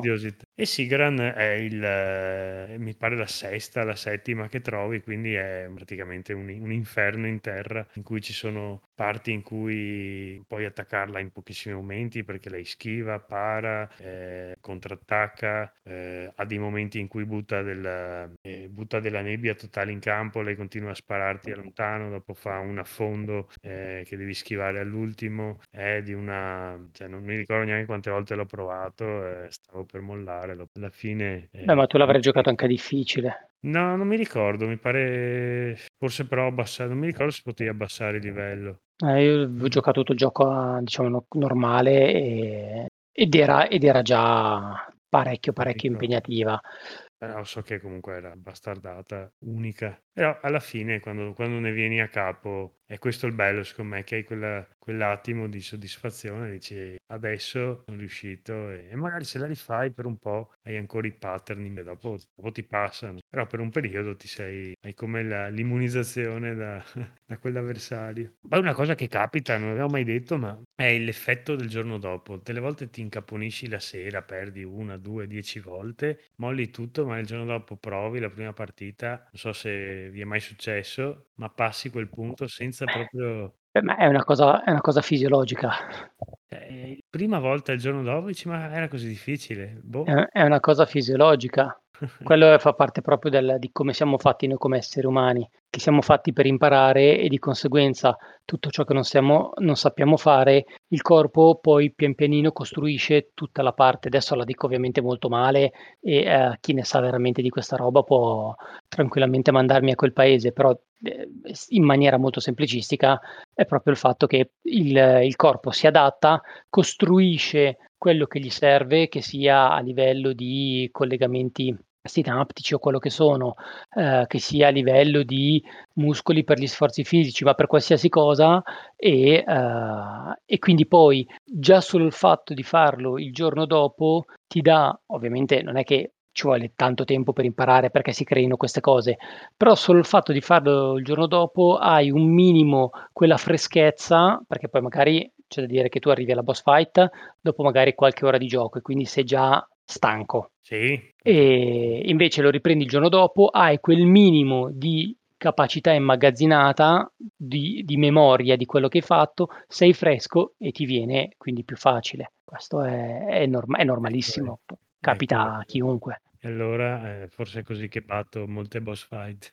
E dopo veniamo a quelle che secondo prima di entrare ne- nel mondo dei Souls, facciamo una rapida carrellata, se no veramente non finiamo più. Però quelle che secondo me sono i boss più difficili de- che ho mai trovato. Dopo ognuno dopo dirà dei suoi, però eh, per me erano, ed erano tutti e due nella scorsa generazione. Allora, il, il numero due è Il Diavolo di Cuphead. Allora, Cuphead è questo titolo che- di cui parlavamo prima, è praticamente un run and gun fatto di sole boss fight, con eh, rarissimi livelli a scorrimento orizzontale eh, tipo Metal Slug. E queste boss fight sono normalmente difficili, dal difficile al molto difficile già nei primi livelli. Il mostro finale, Sono fatalità, qualcosa di spettacolare, cioè sono- è spettacolare. è sia a livello spettacolare. viso che a, di, sia a livello visivo che anche proprio di, di divertimento di gioco.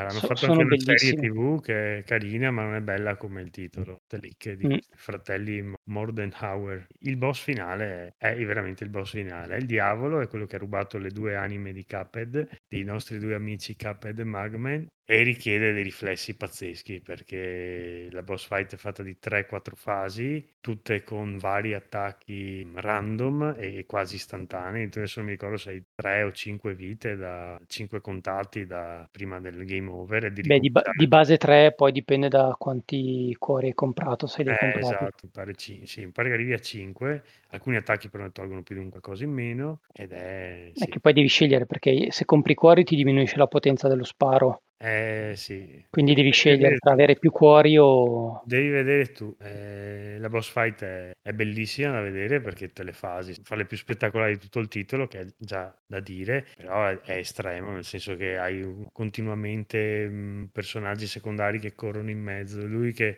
che ha 4, 5, 6 o anche 7 attacchi per ogni fase diversi e che tu devi in qualche modo memorizzare e schivare istantaneamente. Dopo la parte finale addirittura non hai più l'intera piattaforma ma sei su tre piattaforme sospese nel vuoto e che devi continuare a schivare, gettoni che cadono infuocati, evocazioni, bombe che devi disattivare prima che esplodano e ti tolgono... Eh, eh. Fermo, aspetta, sto sentendo un rumore, è Eric che sta andando a comprarlo subito perché dalla tua descrizione lo vuole giocare adesso, lo sta andando a comprare. Mm, sì, sì, proprio guarda, ero interessatissimo dalla descrizione, no. sembrava proprio per me.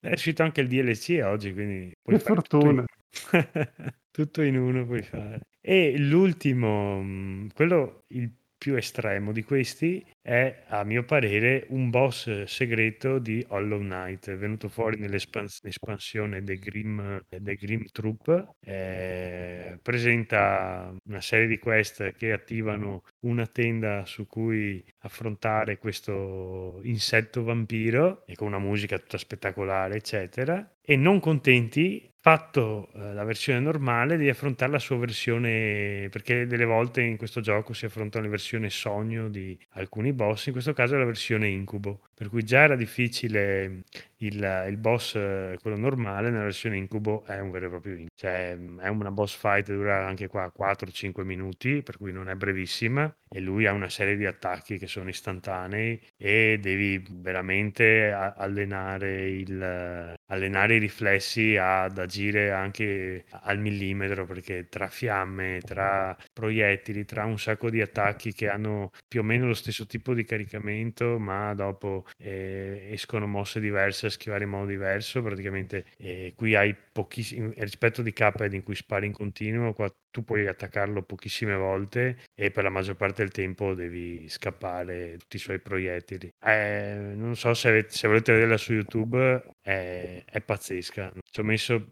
penso due o tre giorni che continuavo a provare finché a un certo punto il Signore ha fatto che, che mi andasse dritta una volta. Eh, quella musica mi si è stampata in testa perché l'ho sentita talmente tante volte. Sai cosa ci vorrebbe per il format eh, Eric uh, solo la Mm. punta? Il, poi il sottoformat solo la punta boss, dove da un salvataggio di, un- di uno di questi boss tu affronti il, il boss e basta. Ah sì, eh, potrebbe essere un'idea. Senza sapere i tasti, niente, potrebbe essere Senza per divertente. saper niente, vedere... eh.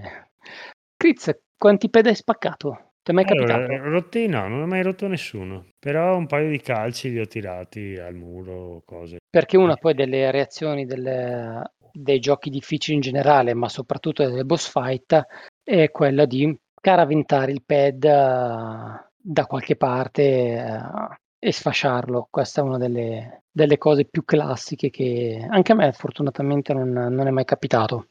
Sentito di gente che mo- morde i pad. Sì, ti carica nervoso. Sì, no, eh, guarda, se- vabbè, poi se, guarda, se provi a guardare su internet ne trovi di, di gente che Quando ti manca sbrocca. una lacrima, ti manca una lacrima che lo uccidi e magari sei tranquillo, dici, "Dai, voglio- hai la foga di volerlo colpire l'ultima volta, ma lui parte con un classico attacco che tu vedi e, e muori dopo, no, magari era il ventesimo tentativo, stavi per farcela, quello è, paz- è pe- è pesante.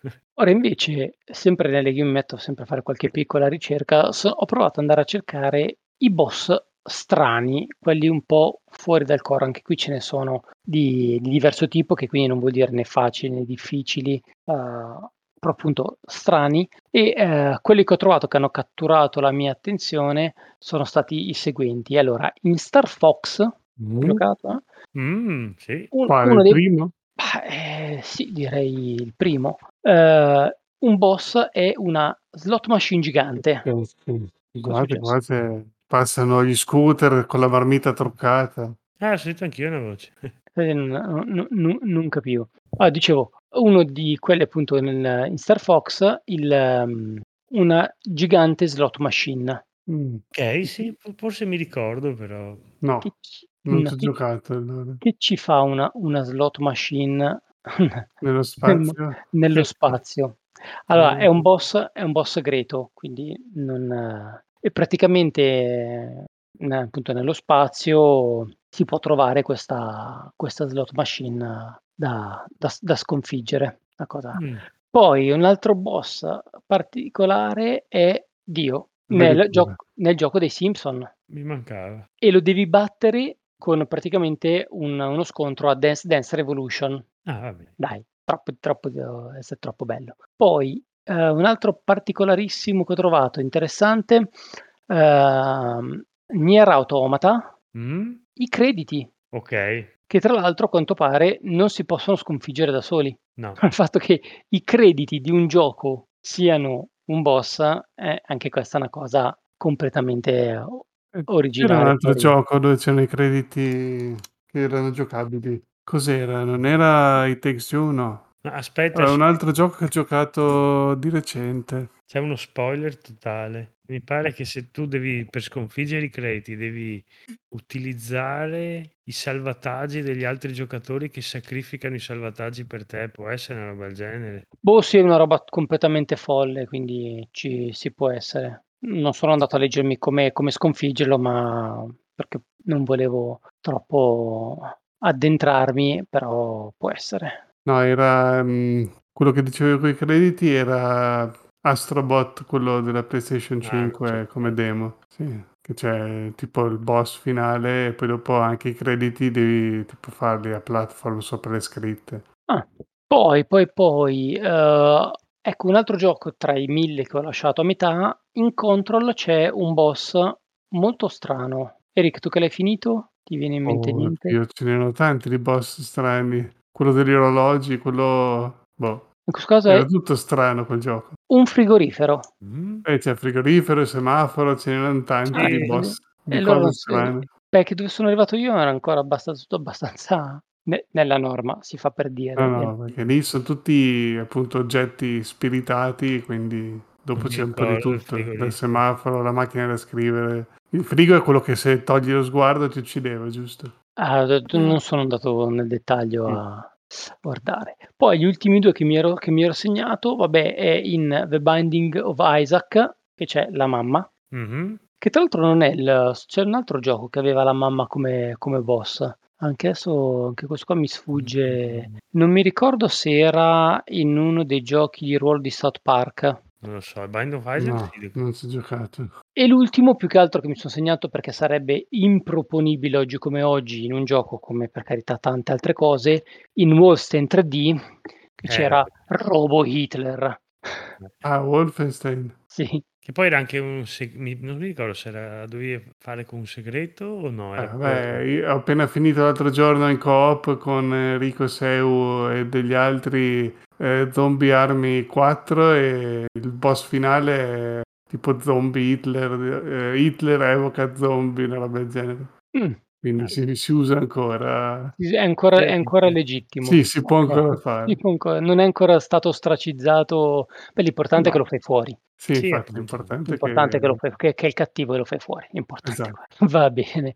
Ora torniamo invece a- ai, ai boss, eh, quelli, più, quelli più duri di tutti, quelli proprio eh, che, che poi magari non è neanche vero che siano proprio più duri di tutti, però di certo si sono fatti una bella fama, ovvero i boss dei Souls-like. Esatto, io li ho messi in una categoria mi- scusami, no, mi correggo, mi correggo, non dei Souls-like, dei Souls, dei From, Ah, sì. esatto. E li ho messi in una categoria quelli parte, originali. C'è chi dice che sono fra i più difficili, io non ho idea, perché insomma, eh, ripeto, battere Nightmare, Grim Reaper è difficile come alcuni boss From. Non so, però alcuni dicono che sono i più difficili. Beh, di certo ti impegnano. Ti impegnano mm. molto, hai, in alcuni hai modo per uh, potenziare il personaggio, in Sekiro no per cui non hai neanche modo, in quel modo di stemperare la difficoltà, però in alcuni casi comunque per quanto puoi avanzare di livello non è che puoi perdere 500 ore perché sei scarsissimo, devi a un certo punto prendere per mano il pad e qui però farei una rapida carrellata su quelli che secondo me sono i più difficili allora, veniamo con i duo, perché quando trovi due mostri assieme sono sempre cavoli. Il più famoso è in Dark Souls 1, il duo di Ornstein e Smaug. Adesso non mi ricordo che sia Ornstein, non mi ricordo che sia Smaug.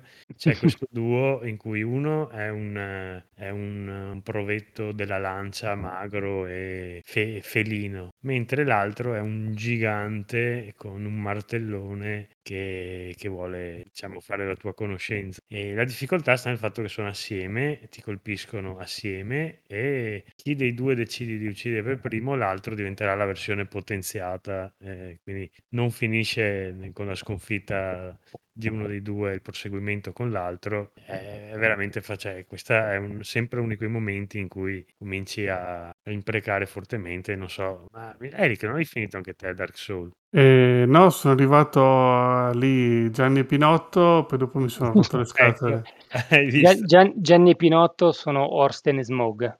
esatto.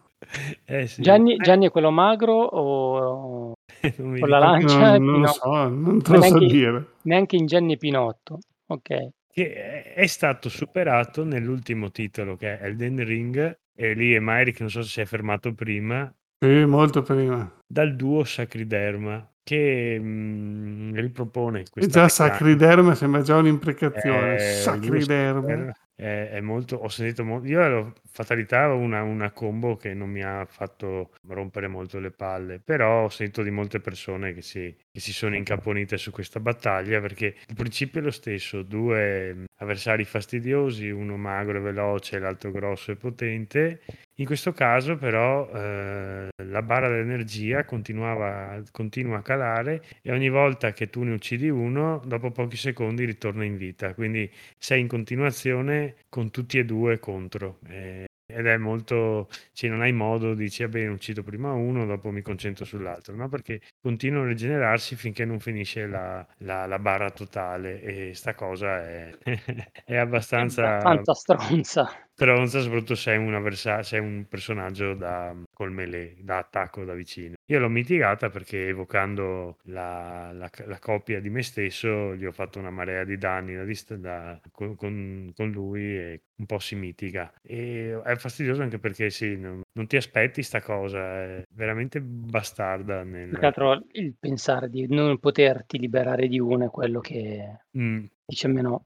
Una volta fatto un pezzo, ok, vado avanti. No, e quindi, eh, dopodiché, verrei il- su Dark Souls 3 ci sono due boss fight molto fastidiose, una che si chiama il Dark Intermediate, che è il finale dell'ultimo DLC chiamato Ringed City, è un drago su cui probabilmente sono basate le animazioni dei draghi di Elden Ring. Sono, non so se l'hai vista Eric, più o meno è, è suo fratello in grande.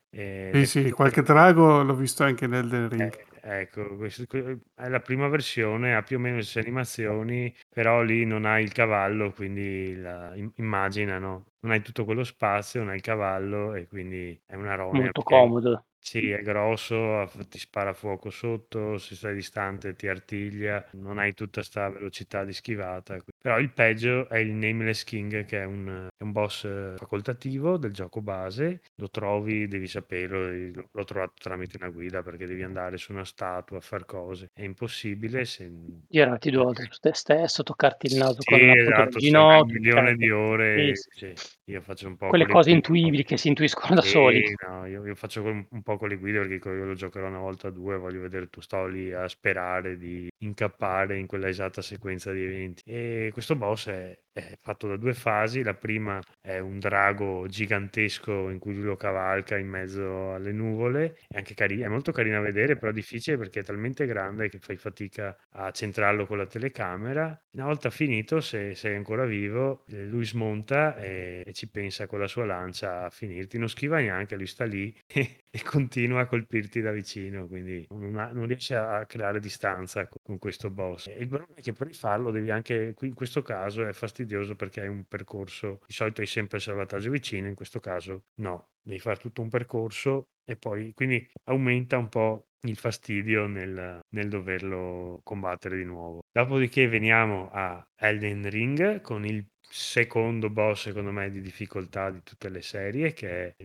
menziono l'Elden Beast perché è difficile l'ultimo boss effettivamente è rognoso. Però Malenia è, è quello che viene citato dappertutto e c'è un motivo. Il motivo è che è, fast- è estremamente fastidioso negli attacchi. Oltretutto in, eh, mentre ti colpisce si, ogni danno che ti infligge si ricarica quindi è la cosa peggio perché tu non vorresti subire danni se li subisci annulli tutto il vantaggio che ti sei creato, annulli il fatto di avere i cloni che in aiuto perché essendo stupidi loro continuano ad attaccare, lei continua a infierire, quindi praticamente ha sempre la barra al massimo e quindi lì non c'è verso se non imparare il pattern. E quando inizia la fase 2, istantaneamente dopo 3 secondi dal filmato, fa un attacco area che se non scappi nella maniera giusta ti toglie tutta la vita. Quindi siamo proprio a livelli di, di fastidio non indifferenti perché già è fa- raramente passi la prima fase. Quando la passi devi essere pronto a, a questo attacco che la prima volta non lo sai, ti becca in pieno. È quello del filmato iniziale in cui fa questa rosa gigantesca sopra di sé e se lo, e ti prende ti toglie tutta la vita, cioè puoi avere qualsiasi barra di energia che vuoi, è un game over istantaneo. Come dire, molto, molto fair da parte sua.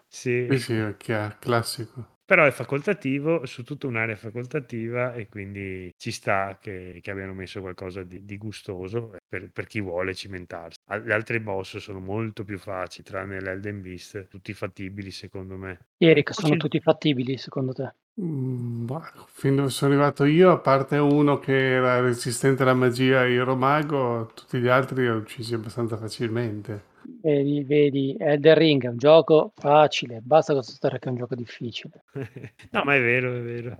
Sì, Dopo- sì, no, eh, indubbiamente rispetto agli altri è più facile. E dopodiché, sempre per i Soul, eh, citerei di Bloodborne. eh, eh, vabbè, in questo caso eh, ho messo il, il vicario Lawrence, che è il primo boss che affronti, ed è il classico stronzone che tu devi, arrivi lì e dici, boh, o impari a giocare o non vai avanti. Però il, il mostro più difficile, in questo caso non è facoltativo, è l'ultimo boss del titolo, del DLC, che è l'orfano di Kos, e- ed è nettamente la parte più difficile del gioco. Cioè, questo avversario con due fasi, in cui la prima eh, ti insegue con una mazza fatta dalla sua placenta, urla, ha attacchi ad aria fastidiosi. La sua è- è in placenta è bella. sì, sì, è la sua placenta, è, è- un continuo, è praticamente mm, tu hai pochissimi momenti per attaccarlo, devi sempre fuggire. Se arrivi a metà, lui fa la trasformazione a fase 2, gli escono delle ali e lì aumenta ancora la velocità, ancora l'area, quindi eh, sei a pochi secondi dalla, dalla morte e batterlo è stata una rogna. Anche qui ci è voluto un paio di giorni, credo, di prove finché ho preso il pattern. Sono tutte battaglie che durano 4-5 minuti, eh, non di più. Però alle volte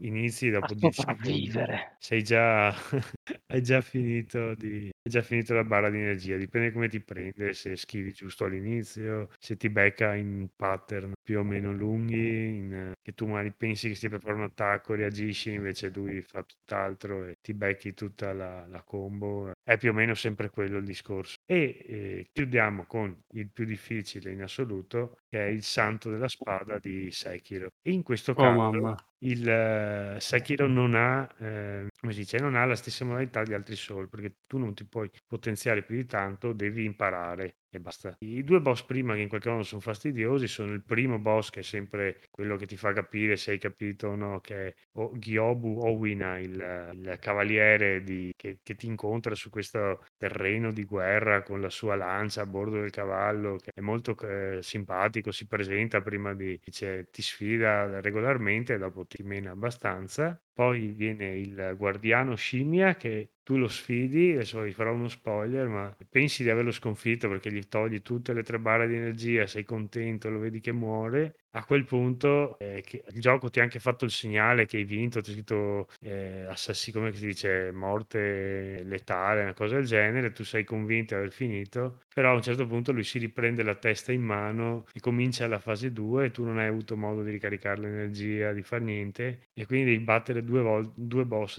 senza saperlo ed è, ed è abbastanza rognoso, però niente a che vedere col mostro, il mostro finale, è, fa- è un boss lungo, cioè una decina di minuti almeno, sapendolo fare, ha quattro o cinque fasi e sono una più fastidiosa, cioè qui anche vedendo, anche sapendo la strategia, perché a un certo punto mi sono dovuto guardare i consigli, devi, devi veramente prendere il rosario in mano e dire ce la posso fare perché è di una difficoltà esagerata. Ti chiede che tu sai, sappia fare perfettamente tutto quello che il gioco ti ha insegnato fino a quel però quando riesci a sconfiggerlo, è questo il bello, no? Di questi titoli. Quando tu passi quel momento hai un senso di gioia, dici cavolo, non tutti riescono, sei sicuro di sta È il cervello che rilascia endorfine. Esatto, "Oh, esatto, è, è piacevole la sensazione. Ho fatto, ho fatto il mio lavoro. Ma i Demon Soul? Io dico la verità, Demon Soul non non ho giocato dopo, forse perché era il primo, i boss sì, c'è qualcuno di fastidioso, ma più che altro non son f tanto belli i boss. È il fatto che non si erano ancora resi conto de della di dover mettere un salvataggio prima della boss. Quindi tu dovevi farti tutta la parte di Mamma mia, è terribile. è terribile, in effetti ha ragione Eric. Sì, Dovevi ma quello, quello e le ricaricare le erbette. perché non ce l'hai a morte con ste Io quella cosa delle no. erbette. No, ma tra l'altro adesso ho provato anche su PlayStation 5 adesso che l'hanno messo nel PlayStation Plus Premium. Ho fatto il personaggio mago e ehm, nei doni iniziali c'era Fiaschetta, quello che tipo ti rigenera la mana, no? E vabbè, quella lì una in più non fa male averla da mago, no? L'ho scelta e sono partito e vedo che avevo tre fiaschette. Bene, uso un po' di magie, bevo la fiaschetta, muoio, riparto, ho due fiaschette. Come due fiaschette? Ne avevo tre prima, non si ricarica? No. Quindi, non lo so, ho già consumato il mio dono iniziale del gioco, così non ho capito come si fa a ricaricarsi il mana. Non so, non mi ricordo più. Boh. Però sta cosa potevano Ho cambiarla. paura che sia come con le erbette che devi... Magari più avanti c'erano dei nemici random che ti donano quello invece delle, delle erbette e devi farmarli. E Che è una cosa terribile. È terribile, infatti l'hanno man mano miticata, hanno messo la Ti fi- regalerò una maglietta a tema erbette di Demon Soul. Sì, ma dopo pensa che di farti tutto mezzo livello, cioè per carità hai Sì, sì, trovato... no, mi ricordo, mi ricordo. No, non sono particolari. Dopo se ripensi agli altri, no. forse chi è il Flame Larker, tanti dico che è... Uh, mamma mia, quello ho bestemmiato tantissimo. O, o il mostro Quello finale, veramente mi aveva fatto imbestialire. che era cos'è? King L'avevo battuto in una pausa pranzo. Dai gran Mm. che c'ero rimasto sotto. Cioè, mi pare che Era un altro me. se ti colpiva ti toglieva livelli di esperienza. Cioè, quella era Eh. una bastardata unica. Tipo, lui faceva un attacco che se, se entrava ti, ti- ti assorbiva livelli di, di esperienza e li perdevi. Cioè, non è che dopo se lo uccidevi te li... No, no, proprio perdevi. A livello 90, arrivavi all'88, 85, magari perdevi abilità. Boh. Quello è veramente bastardo. Mm. Infatti, Sadismo, sadismo, c'è del sadismo in questi programmatori. E teoricamente avremmo finito gli argomenti se non fosse che mi è arrivato un bonifico da parte di Setex che dice che non possiamo finire se non parliamo comunque dei boss dei picchiaduro. Eh, quindi ci tocca. Ormai Eh, si i soldi qua- sono arrivati, me li terrò io, ma parla- parlate voi, come sempre. vabbè, Mr. qua- Bison era il mio preferito. Sì, sì, eh, Ba- eh, Bison, Bison, non so come si dice, secondo me è uno dei boss eh, più iconici. Era anche fastidiosetto, diciamo, in Street Fighter 2. Mi ricordo che su Super Nintendo facevi magari 10 minuti, un quarto d'ora, ci arrivavi. E dopo passavi un'altra mezz'ora contro di lui perché volevi vedere il filmatino finale, le tre schermatine, non so se vi ricordate, perché era veramente un bastardo, aveva quel cavolo di torpedo che ogni volta te lo sparava addosso. e Non so se avesse qualche trucco, qualche frame in meno. Non ho idea, Gaul, se tu hai fatto Sicu- un... no, però sicuramente barava, dai. E ovviamente, eh, come non citare, però era difficile, più che altro non, non credo di averlo quasi mai incontrato, era Akuma su Super Street Fighter 2 Turbo, forse con qualche trucco a casa, perché eh, per arrivarci dovevi fare 8 perfect, boh, non so se vi ricordate. C'era, Mai, mai capitato. c'era, sì, forse c'era un modo a casa per abilitarlo comunque, col mame, qualche cheat perché sennò devi fare tipo 8 perfect eh, e finire con tot eh, combo quelle super. E dopo No. lui al posto di, B, di Bison saltava fuori dalla statua e ti, e ti mazzolava per bene. Pot- cioè, era, era difficile perché so che era difficile però non ho un'esperienza grossa diretta. Non lo rincontri in altri giochi non è così difficile. Un amicone ti stringe la mano, ci bevi assieme un caffè. E di solito ha tanto danno ma poca energia, no? Se non mi ricordo male. Ha un po' meno barra del- Mhm. per bilanciare il... Poi, poi tu mi hai indicato Rugal Bersen di King of Fighter. eh, Quello, quello Però dai. King of Fighter, praticamente tutti hanno un boss finale che è una roba che, che non ha senso, che Eh, non ha veramente senso. se vogliamo parlare di boss finali video dei picchiaduro, solito ci sono il fatto che hanno dei frame di invincibilità pazzeschi, il fatto che molte di quelle mosse praticamente sovrascri- hanno delle priorità eh, assolute, quindi quando lui parte con quella mossa o ti togli o anche, non so, lo Shoryuken, tutto viene annullato perché ha una priorità di, di danno che è maggiore alla tua. Hanno bolle che riempiono mezzo schermo e lui praticamente le ha tutte perché tra il cutter, eh, il leg cutter, quello che salta in aria con le gambe e fa la falce, tra che spara la Kaiser Wave che riempie, cioè l'attacco, quello che ti prende con la mano e ti sbatte sull'angolo. Però quelli di King of Fighter c'erano proprio sbilanciatissimi, cioè, eh, poi anche quelli giocabili a, a casa, poi successivi o comunque giocandoli emulati, eh, potendo scegliere le difficoltà, ti rendevi conto che indipendentemente dalla difficoltà scelta, dall'ultimo combattimento pre-boss finale e il boss finale c'era comunque un dislivello che era qualcosa di, di veramente assurdo. Non, cioè, King of Fighter da quel punto di vista secondo me era che io da, da ragazzino preferivo King of Fighter a, a Street Fighter per dire, Ehm, però era, cioè era, quella roba lì era completamente sbagliata, cioè era proprio follia pura. Non... Eh, Ma qui c'è il, il nome di boss SNK perché sta a indicare che proprio nei titoli SNK il boss finale tra Gisauer, eh, Rugal, Bernstein, eh, Wolfgang Krause, dopo chi è che c'è dei più notevoli?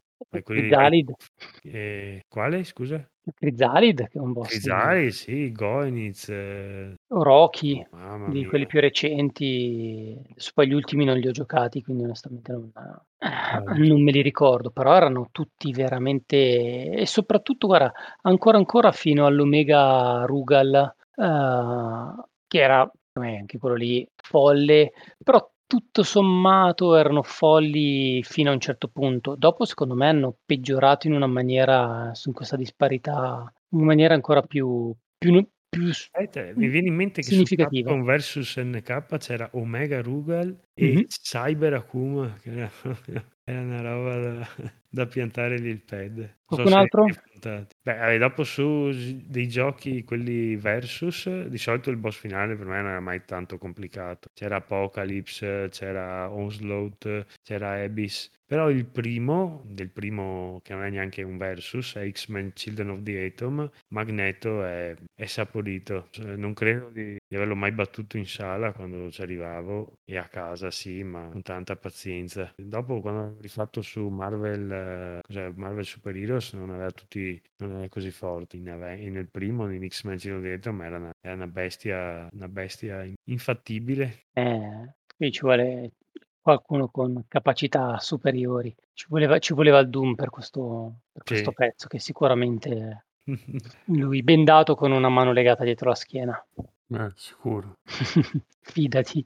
Ah, E dopo l'ultimo che citiamo è Shao Kahn di Mortal Kombat, che non so se vi ricordate, che vi spe- perculava eh. anche quando, quando vi colpiva, diceva Is that your best? Poi rideva. Sì, sì, vabbè, però... Però là, là leggeva pa- palesemente. E ci, cioè, cioè, esatto. eh. Eh, lì appena tu facevi la mossa, lui tirava fuori il martello, bam, ti annullava qualsiasi priorità e ti beccava. Tra l'altro, No, dico, tra Mm. l'altro ho visto Ah. da poco che c'erano delle fatality di sti giochi. Io non credo che abbia mai fatto la fatality Shao Kahn. Boh, ho visto un filmato su internet con le fatality di Shao Kahn e come si chiama quel primo Shang Tsung. Io non credo che le mai viste. Guarda, boh, da YouTube eh, vedo da Mortal Kombat 3 in avanti. Eh, Eppure io ci dico, boh, non pensavo non avessero fatality, invece c'è qualche hack per abilitarle, Dovremmo... che, che tu non puoi usarli, Mhm. essere la CPU che decide di farlo. Sì, certo. Probabilmente c'è qualche codice che si può, che fa sì che poi la CPU finisca con, con una fatality.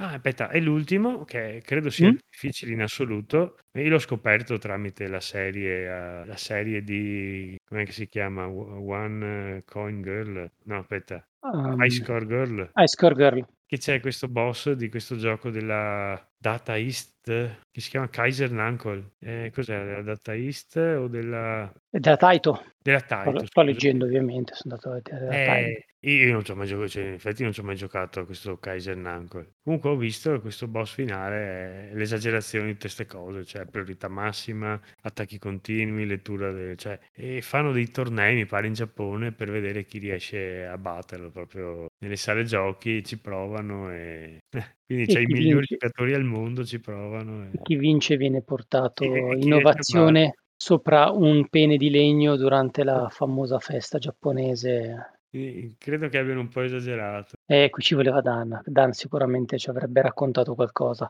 Quindi Dan, quando ci ascolti poi registra un vocale e poi lo aggiungo Che, da che qualche parte. Se non sbaglio, non hanno fatto qualcosa sul um, coin-op, quello portatile della Taito, adesso che mi dite. Devono aver fatto un porting di sto gioco mappecciato, però qua ci Eh, per renderlo meno... Sì, perché era una versione che dopo non era mai uscita, era tipo stata programmata, ma l'insuccesso era tale per cui se ne sono altamente fregati e adesso l'hanno riproposta. ne- Come si chiama? L'Egres 2 Mini? Può essere Egret? Non so. Boh. No, so. Non l'avete comprato voi? Io due.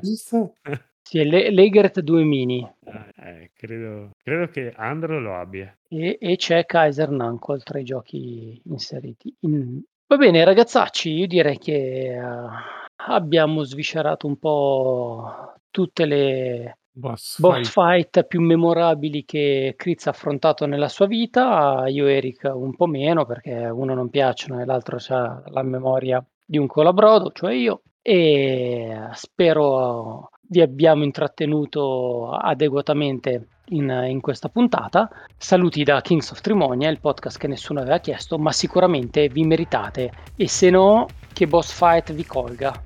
Ciao. Iscrivetevi al canale Telegram, Eh sì. iscrivetevi al sito, al eh, canale YouTube Solo la Punta. È solo la punta, va bene. E ovviamente poi più avanti Eric farà l'OnlyFans di solo la punta avrà un altro tema però. ok, direi che siamo cotti. Buonanotte a tutti. Ciao. Ciao.